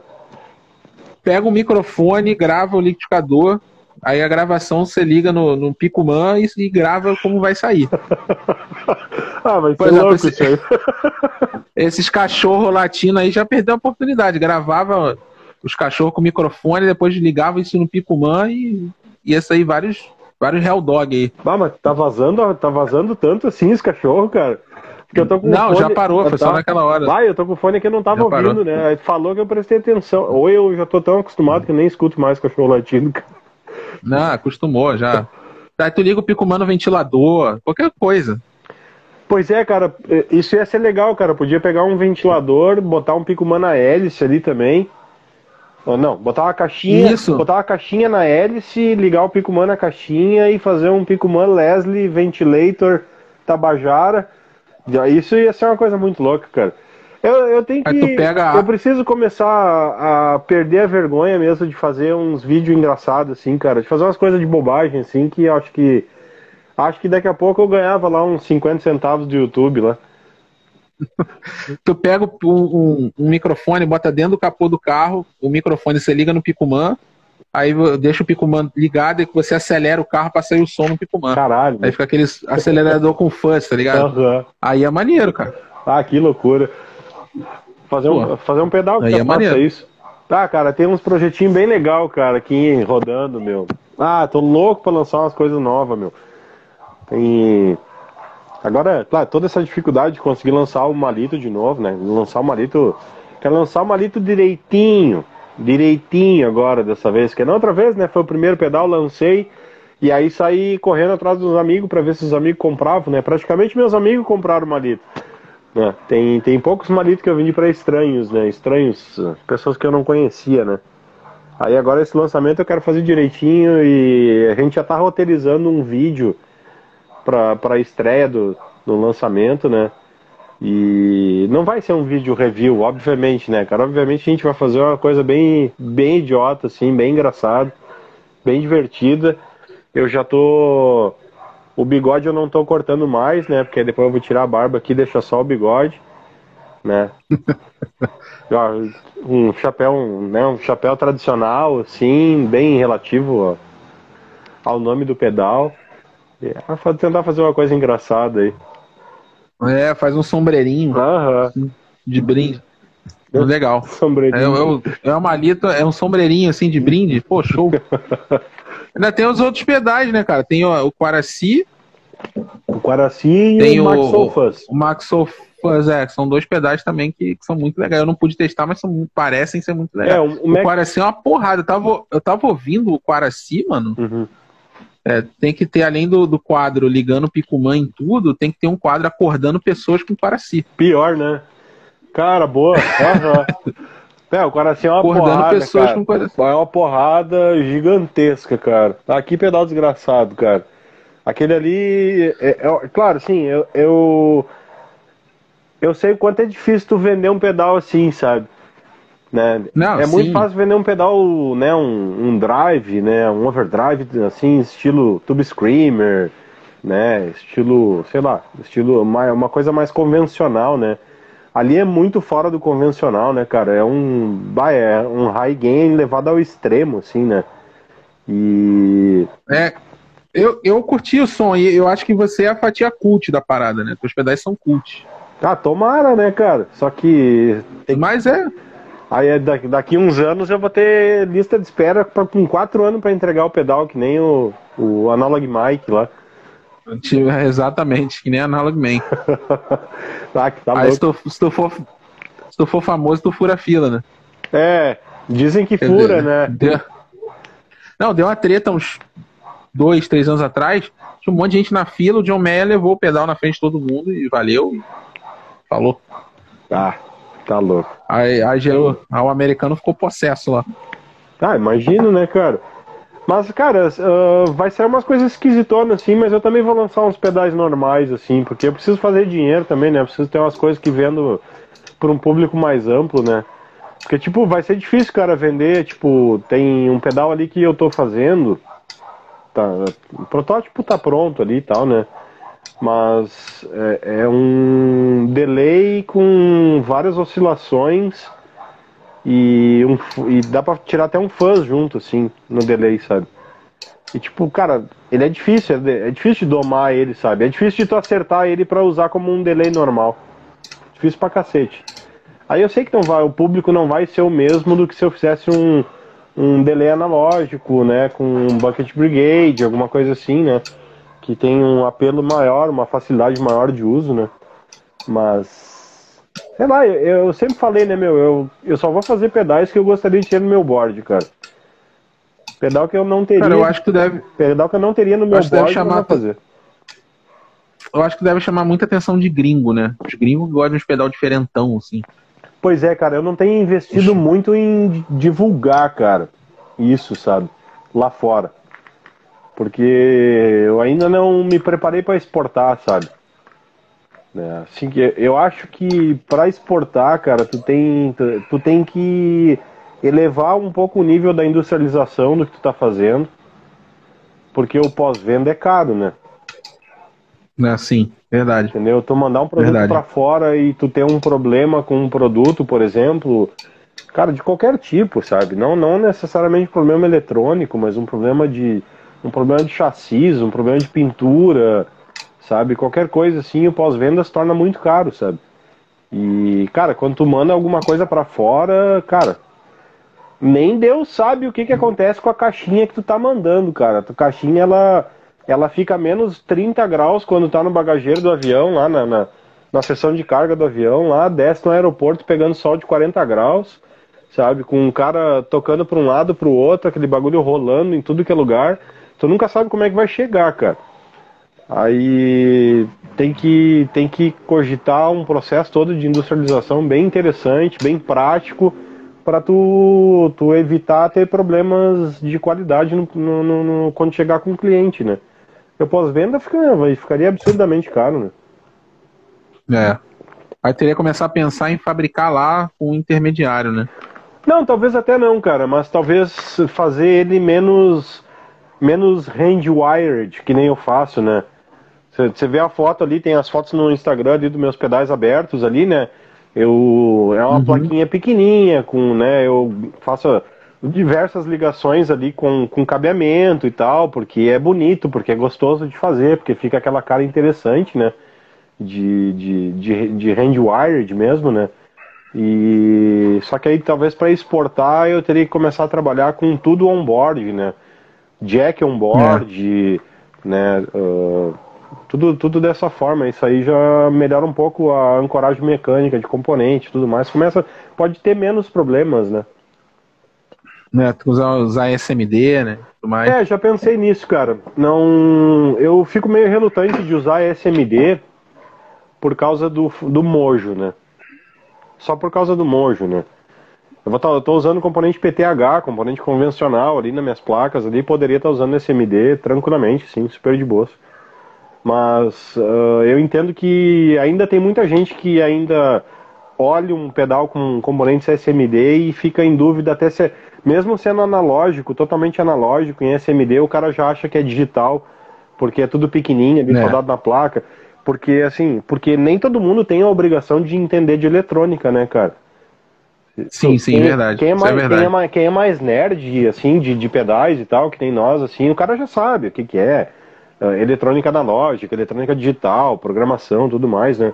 Mas, pô, o músico comum, cara, o consumidor comum ali, o cara não tem obrigação nenhuma de saber se é analógico ou digital.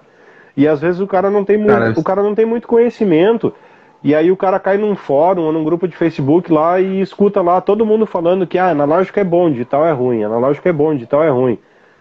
Aí o cara pega um pedalzinho, abre, ele olha uns SMD e, bah, isso aqui deve ser digital, porque, né? Porque é um componente. É verdade. Não é aqueles componentezinhos, fazendo uma cidadezinha de componentes ali, os prédiozinhos de Lego e tal, né? Verdade. Aí eu Verdade. mantenho isso um pouco por, por, por, essa característica, assim, fica aquela coisa mais passional do analógico mesmo, tu usar um componente convencional, né, e tal. Mas poderia estar fazendo meus é, Tu falou a verdade agora. Tu falou a verdade, ninguém é obrigado a saber de eletrônica, né? Assim, é. quando a gente compra um carro, a gente não é obrigado a saber de mecânica. Não né? tem obrigação nenhuma, cara. Obrigação nenhuma. A gente, cara, a gente esquece disso quando a gente começa a, a entender muito de um assunto a gente se envolve tanto, a gente começa a pressupor que as pessoas tenham pelo menos um nível básico daquela, do, da, da, parte técnica daquele assunto, sabe? E muitas vezes as pessoas não têm, cara. O cara sabe Verdade, o cara, cara pode tocar, pode ser um excelente, ah, cara, pode ser um excelente músico, sabe? Mas o cara pode não saber o que é um resistor e o que é um capacitor, cara. E ele não tem obrigação nenhuma de saber isso, cara sabe? É, ninguém é obrigado a saber se, se, sobre silício e germânio, ninguém é obrigado a saber sobre isso, né? Cara, eu fui saber isso é uma coisa que assim muitos anos depois de tocar guitarra lá, saber o que era silício e Ah, eu também.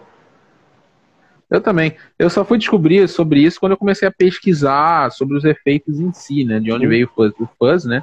Aí comecei a pesquisar, aí os UAWA também, tem os phaser e tudo mais, são coisas que as pessoas não são obrigadas a saber, uhum. né? É geralmente o músico que tem um pouco. Tem músico que não faz a mínima questão de saber. Se soar bem para ele, foi. Então é, é, é uma coisa que você falou uma verdade, porque muita, muitas marcas ou muitas pessoas se predispõem a, a, a colocar uma posição de que a pessoa tem que saber um pouco, na verdade não, a pessoa só quer comprar e, e, foi, né? Cara, o, o cara, exatamente, o cara tem que comprar o pedal, tu precisa dizer para ele que aqui tu bota o cabo da guitarra, que tu bota o cabo que vai pro amplificador e aqui tu bota a fonte com essa especificação. Cara, agora o resto. Exatamente. Ensina pro, tem que explicar pro cara o que, que um, cada botão faz, qual é a chave que liga, qual a chave que desliga. E ponto, cara. O usuário ele tem que fazer a interface de conexões ali e o pedal tem que funcionar e funcionar bem, cara. Agora o cara vai ficar é. sabendo do. Ah, porque o transistor PNP que o cara usou, o NPN, o cara usou silício, usou germânio, é, tá cascateando, é, é transistor ou é op-amp? Aí, sabe, umas discussões assim que muitas vezes quem é. pergunta também pergunta porque ouviu e eu já fiz isso. Eu já fiz isso, eu já tomei esporro já de, de fabricante de amplificador, porque eu fui pesquisar um valvulado nacional e aí comecei a olhar o pessoal falando e eu, isso há muito tempo atrás, eu olhando, não entendendo direito, né? E aí eu, tipo, meio que fiz uma listinha, assim, de quatro ou cinco preocupações que eram bem repetidas, que os caras citavam, né? E aí eu fui no fabricante e, cara, eu queria saber e tal, queria saber um pouco sobre isso, isso e isso e tal. Aí o cara, bah, ô meu, bah, vai vir com essas perguntinhas de fórum aí, cara. Aí eu, bah, bah, fiquei com vergonha, né, cara, na real, né, meu? Porque aí eu ali eu comecei a entender que, puta, esses caras ficavam conversando e, tipo, todos deviam xaropear o cara com isso, sabe? Devia ter uma fila de cara para xaropear o cara e perguntar as mesmas coisas, né? Mas, cara, é. o, o, cliente final ele tem que ele tem que usar o produto e o produto tem que funcionar agora. É. Nem todo mundo é entusiasta, né? Nem todo mundo é entusiasta, cara. Tem cara que Essa é adora é um efeito, mas, cara, não tem interesse nenhum em saber o que, que tem ali dentro, e como é que é um circuito eletrônico e tudo mais. Tem, tem... É igual carro, né? Tem gente que só quer dirigir, só é, quer entrar no carro e sim. dirigir. É, tipo, eu não tenho interesse nenhum em saber qual é o motor que tem no carro, sabe? Andando tá bom, né? Andando tá bom. Só o ré, tem, tem gente que tem muito essa fissura, assim, né, de, de conhecer. Isso tinha mais antigamente, né? Porque tinha, sei lá, tinha quatro marcas de carro no Brasil, né? Aí. hoje em dia tem tanta marca de Verdade. carro aí, tanto motor diferente aí, que ninguém mais quer saber qual é o motor que tá ali. Não é mais, não é, é mais papo isso, né? Exatamente, falou tudo. Não, isso é uma posição interessante, que muita gente se. Muitas marcas às vezes se posicionam de uma forma que só vai vender para pessoas entusiastas e nem sempre é assim, né? É, não é legal. Na verdade, é, é, Não, não é. Às vezes você vai comprar para alguém que vai dar de presente para outra pessoa. Exatamente. Vai vender para alguém que vai dar de presente para outra pessoa e por aí vai. É, isso. Isso é uma verdade. Isso, se tu, tu, tu, tu focar, né, o teu, teu, teu marketing só para quem entende muito do assunto, tu vai fechando o teu nicho, né? Tu vai deixando o teu nicho bem pequeno, né? Tem que, tem que expandir isso. um é pouco isso, né? Claro, eu, eu tomo algumas decisões de deixar o meu nicho um pouco pequeno pela, pelo, pelos meus pedais em si, pelo tipo de pedal que eu faço, né? Não, apesar de que o Max Soul é um pedal bem mais light assim de se usar, né? Um fuzz que quase nem fuzz é, né? Trilha entre overdrive e fuzz ali. Mas, por incrível que pareça, apesar de que eu acho que foi o melhor circuito que eu fiz, assim. E é um, acho que é o pedal que teve a recepção mais fraca, assim, do pessoal. Eu acho que pelo ah, é? fato. O, é... Picuman, o Picuman é o, é o grande campeão? É, o Picuman sim. Picuman. Picuman foi uma. Foi, sei lá, foi, foi um tiro certeiro que eu dei, né, cara? Também veio todo, todo o design dele, veio tudo meio assim, né, numa avalanche de, de pensamento e as coisas foram vindo e foi fechando e foi ficando bom. E tipo, deu muito certo assim, porque ficou uma identidade muito legal, né? E ficou, ficou realmente, ficou, acho ficou que, muito assim, legal. Cara, metade do sucesso tá na Jacarandás ter feito esse nob aí, cara. Se tivesse... Esse knob é muito legal, né, é. cara? Se eu tivesse colocado um chicken head ou um, um knob tipo dial ali, grandão e tal, não ia ter ficado a mesma vibe, não ia ter. Não ia, não ia chamar tanta atenção como chama esse aí, né? E... Verdade. Isso eu agradeço muito ao Jacarandás por ter topado essa loucura aí comigo, né, cara? Felipe Aymara. Acho que a cor também, cara. Esse vermelho também é sensacional. Esse vermelho foi. Um pedal que chama atenção. Esse vermelho foi na sorte, cara, porque, tipo, a ideia inicial era ser um pedal preto, né? E só que eu tinha uma porrada dessas caixinhas vermelhas sobrando aqui em casa, sabe? Aí eu, bah, eu vou fazer o design pra caixinha vermelha aqui e tal. Depois eu mudo. Ah, mudo nada. Não... Se bem que agora vai ser uns Picumã branco aí, né? Reza a lenda aí que vai ser uns é, Picumã branco, né? O, len... o lendário Picumã branco. Uhum. O lendário. O Picumã branco, cara, tem muita gente que me manda me mandou mensagem, tipo, eu vou querer um. Eu quero um para dar de presente, eu vou querer um, não sei o que, cara. Olha, o negócio é o seguinte, eu não vou reservar para ninguém, cara. Eu vou, só vou avisar, ó, dia tal, tal hora tá na loja. Eu vou vender só na loja lá. E vocês vão à luta lá, meu. Fica dando F5 no teclado lá. até aparecer lá, meu. Porque eu não quero reclamações, senão eu vou separar para ninguém. Mas ano que vem eu tô. Ano que vem eu vou. Eu tô com um. um eu já falei, né? Posso falar, não é segredo mais, né? Mas durante o ano que vem eu quero fazer um Picuman Colors. Eu quero ver se eu lanço o Picuman hum. em quatro ou cinco cores. Tipo o, o DRV da 1981 Inventions lá, né? Tem várias Ah, entendi. Né? Tipo. Tipo Power Ranger, né? Uhum.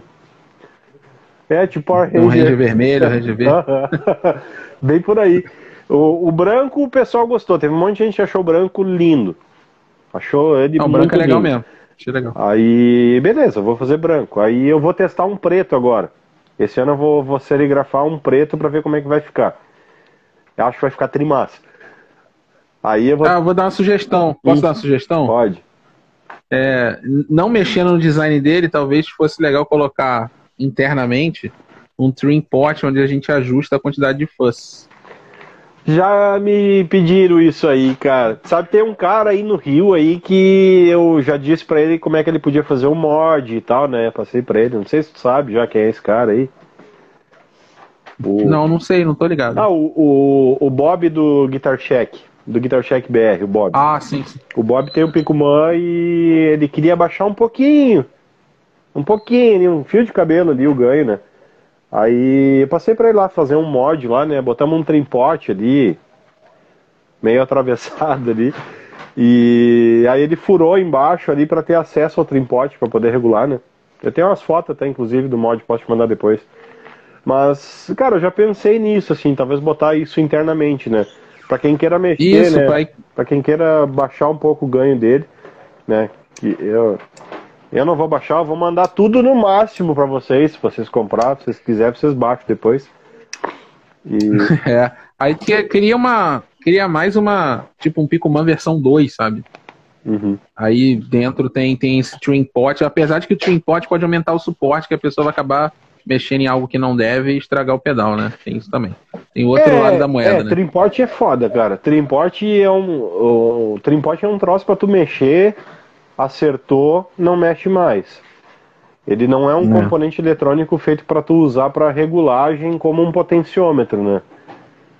É verdade, isso é verdade. Todas as placas que, que, que, que tem trimporte na PCI, é, para tu regular Uh, geralmente para regular a polarização no transistor, regula algum valor ali de, de, né, de, de, de, de, tensão ali, acertar um valor de tensão, alguma coisa assim.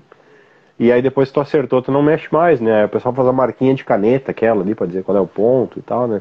Aí não mexe mais. Talvez um externo, cara, não sei. É, é, é, sabe que vai sair um V2 do Picuman, né? Daqui um tempo, né? Daqui uns anos. É. Vai sair um V2, assim, e que deve ter. Provavelmente ele vai deixar de, de ser esse cara simples de um knob duas chaves aí para ser um cara que de repente vai ter um 6 knob e vai ficar uma coisa meio insana, assim. Aí, só que eu quero fazer isso com bastante calma para fazer bem bonito, não perder muito a identidade dele, né? Isso que eu ia falar, é ferir o design às vezes é perigoso, né? É, Uhum. Mas eu acho que ele tá merecendo uma versão deluxe, cara. Ou então tu faz tipo o que a, a, a Aurus fez, né? A Aurus tem o Julia Chorus, uhum.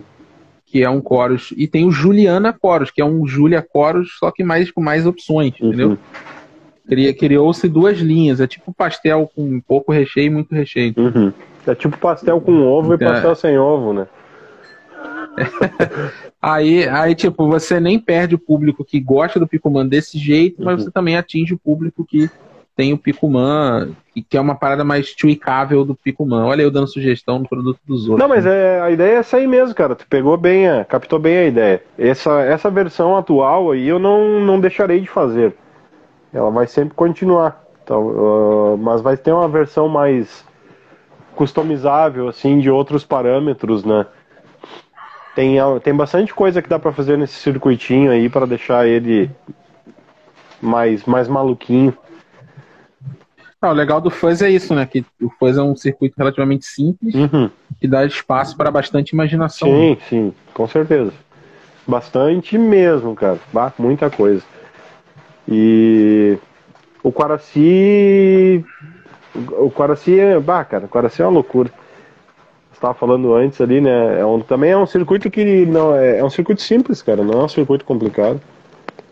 E só que assim. Você falou de fãs? Uhum. Deixa eu te mostrar um negócio. Cara, olha o tamanho disso. Frenzy? Aham. Cara, parece um chaveiro, né? É. Muito pequenininho. É um full face, cara. Uhum. Aí aqui você escolhe se quer o silício ou germânio, né? Uhum. Full face prata ou full face azul, da, a fase da Dunlop ou a outra fase. Olha só, cara. Cara, eu, eu comprei um, um, Que doideira isso. Há uns tempos Parece atrás, um chaveiro. Há uns tempos bom. atrás eu comprei um Cuvave Reverb. Digi, Digiverb ah, é? da Cuvave. É tipo, cara, foi assim, 100 reais, assim, uma coisa assim. E aí quando eu recebi, cara, veio uma caixinha de fósforo, velho. Aí eu abri assim. Sério? Não, não. Do tamanho de uma caixa de ah. fósforo, ah. assim, né? Eu abri ele trouxe, cara, um pedalzinho desse tamanho aí do frente, assim, sabe? Cara, um pedalzinho, um nobzinho é. É um. Bah, um nobzinho bem pequenininho, assim, cara. Dá até trabalho de mexer no nob, assim. E... É, bem pequenininho, né, cara? Que doideira. Uhum. Tem vários aqui, ó. Tem esse aqui, que é roxinho. Uhum. Ele é legal. Uh, acho que eu vi um vídeo de um cara abrindo um pedal desses aí. Aí ele tem. É, é, é tem a, a, as PCB. Ele tem duas PCB, né? Uma encaixada na outra, né? Aí tem uma parte montada na placa e, e outra placa montada em cima, né? Aí tu consegue fazer bem pequenininho assim, né? Reduz, uh, tu reduz o espaço de área e transforma em altura, né? É, doideira isso, né, cara? Uhum. Cara, o, o problema disso aí para mim é que não serve, cara. O tamanho não serve. Eu tenho pé grande pra cacete e eu sou desajeitado pra caralho, cara. E isso aí pra mim é só pra eu quebrar tudo ali, cara. Eu vou pisar nos nobres ali, vai quebrar tudo. Na, na, hora de pisar, tu vai chutar o pedal. Né? É, com certeza, cara. Eu sou muito, eu, eu sou muito estabanado, cara. Eu não consegui me adaptar com esses Wawa tamanho mini, cara. Não tem jeito. É um Wawa desse tamanho, né? É, esses mini, cara, não tem jeito. Não consigo, não, não vai, cara, não consigo. Se eu botar no meio do pé, eu não consigo, não consigo coordenar. Se eu botar na ponta do pé, aí o meu calcanhar bate no chão, aí eu me perco todo. Ah, o troço, para mim o AUA tem que ter, tem que ter 30 centímetros de comprimento mesmo, de poder subir em cima, né? Tem, tem que ser uma tábua, né? igual, igual o Morley, né? Que é desse tamanho. Eu, uh, eu tô com um da Rocktron aqui, cara. Black Cat Mon. Já ouviu falar desse UA? Tipo, não, mostro, cara, não. É, um, Aliás... é um ar que tem distorção junto, cara, bem legal. Maneiro. Rocktron é um pedal, eu nunca tive pedal da Rocktron. Esse é o meu primeiro também. Nunca um amigo tive. meu comprou um trêmulo deles também. Aí ele é, porque eu não sei de onde é que é essa marca, não sei o que e tal. Não, vamos dar uma olhada aqui, né? Aí a gente jogou no Google. Quem é dono da Rocktron é a, a GHS Strings, cara. Que é a fábrica ah, é? de cordas. Não sabia. Ah, eu conheço a Rocktron por causa do Rocktron Piranha, né? Que é o, acho que é o equipamento mais famoso deles. Uhum. Que é um, é um distortion, né? E é bem famosinho. Mas eu achei bem feitinho, Acho que o Malmich... Achei um trabalho, um produto que o Malmich usava Rocktron. Uhum. Malmich usava Rocktron. Bem legal. Ô Dani, uh, e agora assim, ó, tu... 2022 tá chegando aí. Quais são os planos para 2022 aí? canal. Na música tu já falou, né? Tá gravando aí uns projetos, né? Guitarrista de quarto agora. Agora é produ... não é guitarrista de quarto, é produtor musical, cara. Produtor musical residencial. Não vamos rebaixar o nosso trabalho. Olha o sopa na área. Então, é. É. Então, é. 2022 o plano é reativar a loja do canal. Opa! né, reativar a loja do canal, que eu vou, a minha esposa vai me ajudar com isso, a gente vai, vai trazer camisas legais, camisas diferentes, de tamanhos especiais, que é uma coisa que faz falta no mercado, uhum. né? Uh, trazer, talvez tentar fazer parceria para a gente abrir uma lojinha de pedais, talvez role, né? O Dantas entrou aí também, grande, o Dantas fabrica os pedalboards lindíssimos. Dan, um abraço. Cubo entrou aí também, boa noite Cubo, boa noite Dantas. É, é, cara. É... Exatamente. Os... Então vai. Sopa tá aí também. Vai voltar, vai voltar a lojinha com tudo, então. Vou voltar a lojinha. É... A gente também vou fazer outros quadros no canal, que agora, com todo mundo vacinado, a Covid tá dando uma trégua, né? Pelo menos por enquanto. Uhum. Queira Deus que para sempre, né? Tomara. E uhum. é, eu vou poder fazer externas, entrevistar alguns guitarristas, tanto daqui do Rio quanto de Santa Catarina. E, e é isso, voltar com tudo pro canal. Agora, com banda, talvez eu não sei se eu volto. Eu já acostumei tanto a tocar em casa que tocar com banda, não sei se. Eu não sei se eu tenho esse pique, não, mas talvez na igreja eu toque, né? Talvez eu volte a tocar na igreja. Mas com banda, assim, para projeto, estúdio, não sei. Uhum. Não sei se eu. Acho que é uma mazela da pandemia isso. Mas aí tu, tá, tu vai voltar com a lojinha no canal, beleza? Vai, vai vai tentar uh, expandir ainda os produtos, né, que tá na lojinha. Mas o canal, Isso, o canal, o vai... canal Daniel Sonora lá, o vai ter alguma novidade? Vai permanecer com o mesmo então, formato de produção? Tu falou, tu falou, né? Tu agora conseguindo entrevistar o pessoal fazendo externas, né? Mas em relação aos equipamentos, Isso. assim, também vai continuar com a mesma vibe, fazendo, ajudando o pessoal sim, com custo-benefício, uh, regulagem de instrumento, preset pedaleira. Preset pedaleira, dá uma atenção para os pedais nacionais quando eles são lançados, né? Uhum. Uh, porque é uma coisa que muita gente às vezes não fica sabendo, que, como você falou, é venda direta, não tem divulgação na grande mídia, né? Então a gente vai dar essa atenção. Uh, continuar minerando pedais legais e baratos. Muitas marcas a galera abraçou por causa do canal, por exemplo, o Cuvave Cube Baby, que foi um uhum. sucesso de venda que fez a Curvava entrar em contato comigo, né? Teve outros pedais que eu indiquei que a galera tem comprado chegando junto, né? E isso acabou que os chineses chegaram próximo de mim por causa disso. Né? Incentivar bastante também a galera a aprender a timbrar. Vai ter uma série no canal uh, que eu vou ensinar a timbrar coisas do zero, porque a gente às vezes indica pedal, mas a galera não sabe usar. Sim. Né? Muita gente está começando agora, não sabe usar um phase, não sabe usar um flanger. Uhum. Né? Eu tô querendo fazer uma série assim, tipo, como usar um flanger. Aí eu te dou, dou três opções, né? Como usar o flanger antes da distorção, depois da distorção, como usar um flanger para ficar doidão, essas coisas assim, entendeu? Então, é, eu quero fazer uma série de vídeos assim, trazendo arroz com feijão. É um desejo que eu tenho. Sabe? Como timbrar um overdrive, como juntar dois overdrive. Tem gente que não sabe. Sim. Né? E eu quero muito fazer isso. Trazer mais reviews, né? Pra galera gosta de ver review. Né? Muita, principalmente aquele que eu não falo nada, que é uma série que eu faço no canal que eu vou só toco, não uhum. falo nada. Né?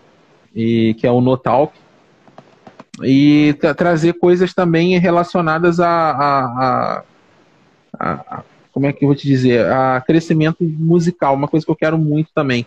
Porque assim eu trago é uma ironia né? Eu trago equipamentos falo de equipamentos mas eu não quero que as pessoas fiquem presas aos equipamentos que é uma coisa que eu sinto hoje que os músicos são muito presos aos equipamentos né? Então trazer algumas coisas também nesse sentido. São as coisas que eu quero para o canal ano que vem né? Fora as externas com os músicos eu quero muito pegar um, um, um, guitarrista famoso, tipo um Faísca da vida, dar um, dar um troço desse aqui para ele e fazer um vídeo, sabe? Pô, timbra aí. Uhum. Aí dou para ele, ele timbra. Eu quero muito fazer um negócio desse. Né? E é isso, cara. Seguir com o canal, com o que tá funcionando. Queria abrir meu curso, mas não tenho tempo. Curso de, queria fazer um curso de timbragem, ganhar dinheiro e, e ir para Dubai, mas não tenho tempo. Ah, mas, né? cara, o, que, o que que tu faz da meia-noite às seis da manhã? Ah, Papo de coaching, filho da puta, né, cara? Eu já, não, já, já ouvi isso na empresa. Sim, eu já ouvi na empresa. Não, você faz o que de meia-noite às seis? Tu dorme, então tu tem tempo. então tu tem tempo. Não, brincadeira, brincadeira. É. Mas, cara, eu quero muito, mas eu tenho um filho pequeno, né? Sim, Meu filho sim, tem sim, três anos. Não, cara, tudo e... no seu tempo. E é, exatamente, é, é só eu e minha esposa, então é, é puxado. Minha esposa não tá trabalhando, mas ela quer voltar a trabalhar. Uhum. Né? Então, é, são as coisas. Quem tem filho sabe que as coisas têm que se ajustando, né? É uma fase que a gente tem que dar atenção para a criança. Então, é normal, mas eu vou fazendo aos pouquinhos vai dar certo. Mas eu tô querendo cara... muito um parceiro baixista. Alguém ba... que muita gente pergunta de pedal de baixo, só que eu não toco baixo, né? Sim. Então, eu queria muito um parceiro baixista pra gente fazer uns quadros também. Fala com o Sopa. Sopa te indica alguém aí. Pô, show de bola. Se você for baixista e entender gravar em casa e saber de custo-benefício, é só me chamar. Uhum. E, cara, o, eu curti muito essa ideia de fazer o, o os vídeos para quem tá começando do zero, cara. Isso é fenomenal, cara. Por... É porque quando eu comecei não tinha ninguém, eu tive que aprender sozinho. Não, parece tipo, que eu, tu, tu, tu, entra no YouTube e começa a procurar as coisas, só tem conteúdo avançado, cara. Tu, às vezes tu tem um vídeo Exato. que se tu não tem um, um conhecimento anterior, assim, de, de 15 anos da história eletrônica dos pedais, tu não entende o que o cara tá falando, sabe? Cara, dois directs me fizeram pensar nisso. Primeiro foi o, o senhor Abraão, que é um senhor mesmo, assim. Se ele estiver me vendo, um abraço, senhor Abraão. Acredito que não, porque não sei se ele tem Instagram. Mas ele é bem idoso mesmo e ele comprou uma GT1, cara. Aí ele mandou, cara, eu comprei, mas eu não sei usar. Aí eu fiz, fiz um, Google Meet com ele, uhum. sabe? De coração mesmo, ensinei ele, ó, liga aqui. Que ele não sabia, assim, ele é um senhor de outra época, assim, ele não, é como você falou, ele não é obrigado a saber. Sim. Né? Então é, é, eu passei para ele algumas dicas, o sonho dele era gravar. Aí fiquei maravilhado. E o outro foi uma menina, de, de, cara, tem uns 12, 11 anos, que ela mandou um direct, eu sempre olho direct, são muitos, mas eu olho, não consigo responder todos, né? Mas ela falou, moço, começou com moço já me chamou a atenção moço, eu comprei a pedaleira, mas eu não sei como faz. Aí eu fiquei comovido, falei, caraca, pô, é, é, é, como você falou, essa frase eu vou levar dessa live, as pessoas não são obrigadas a saber, né? E, e, eu, e eu, eu falei, pô, as pessoas não sabem o básico, cara, uhum. o arroz com feijão, sabe? Porque quando eu comecei não tinha ninguém, tinha que me virar sozinho, olhava o outro fazer. Por que não fazer um, um título, como usar o overdrive? Sim. Né? Como, como usar o boost? Então tem gente que não sabe, às vezes quem sabe revisita algum conceito que não sabia. É. Então é, eu quero muito fazer uma série assim. Muito, muito fazer uma série assim. Meu problema está sendo editar. Uhum. Porque editar tá pesado. Gravar e editar tá bem pesado. Eu tô pensando em delegar essas funções aí. Ah, não olha para mim, cara. O meu computador é, de, é feito de batata aqui. Não. Se botar renderizar um vídeo aqui, ele derrete, cara. Não, o meu até faz, mas o problema é o tempo de editar. Ah. Editar toma um tempo enorme, né? De trampo. Ah, bah, imagino, cara. É bem, é bem complicado, meu. Todo o pessoal que faz conteúdo. Não, é, é complicado. O, o cara tem que investir muito tempo, cara, para produzir conteúdo, velho. Ah, é. é, porque é, é produzir, é produzir, é editar, é lançar, é divulgar. Cara, é, é puxado. O pessoal acha que é fácil. Né? Não, tá louco, meu. O pessoal acha que é fácil, mas já não é, é difícil o cara fazer um videozinho no Rios mais elaborado ali e tal. O cara já perde um tempão e faz e refaz e dá errado. Agora o cara imagina fazer com um equipamento mais foda, fazer um vídeo de vários minutos, tu editar aquilo, deixar apresentável, renderizar e tá. Cara, isso e... aí, ah, tá louco. E não é só vídeo, tá? Porque eu gravo áudio e vídeo separado. Eu tenho que editar o áudio, tem que mixar, masterizar, equalizar, passar plugin. Aí depois tem que sincar o áudio com o vídeo. Uhum. Aí vem edição de vídeo, né? Que é filtro de cor, né? Ajustar a iluminação. Cara, é um trampo enorme. Yeah. Isso... Inclusive amanhã tem vídeo do Picuman. Ah, é?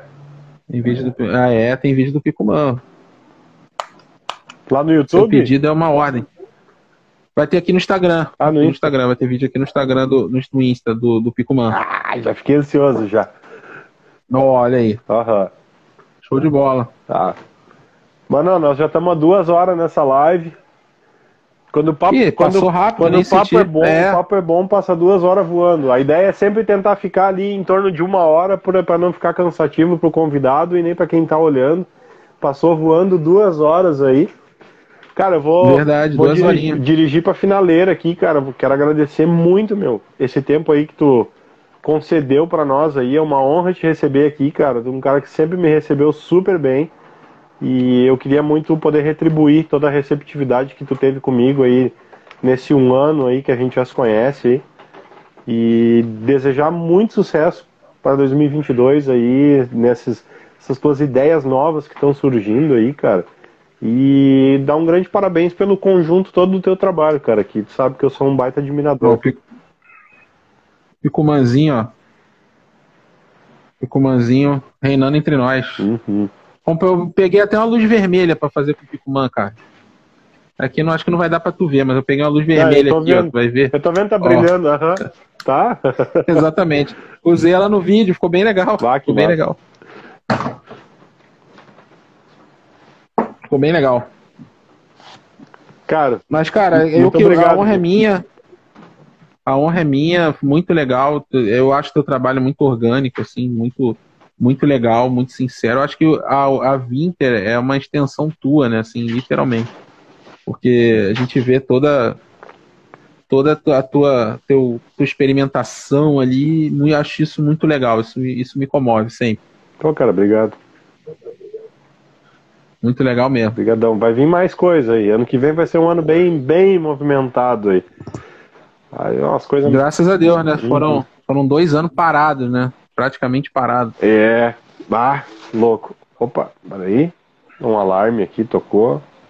Já tá desligado. Opa. Alarme de encerrar a live. Ô Dani, brigadão, boa noite. Agradecer a todo mundo que acompanhou noite, a live cara. com a gente aí, quem aguentou até o final, um agradecimento maior ainda. Um grande abraço para vocês. Acompanhem Daniel Sonora, acompanhem a Winterlabs, se quiserem, é claro. Se não quiser, não precisa acompanhar. Um bom fim de bom feriadão aí para vocês, para quem for descansar, para quem for trabalhar, bom trabalho. E é verdade. Quando quiserem um picumazinho, é só falar com o Daniel que ele indica nós. Boa noite, pessoal. Valeu, tchau, tchau. Valeu!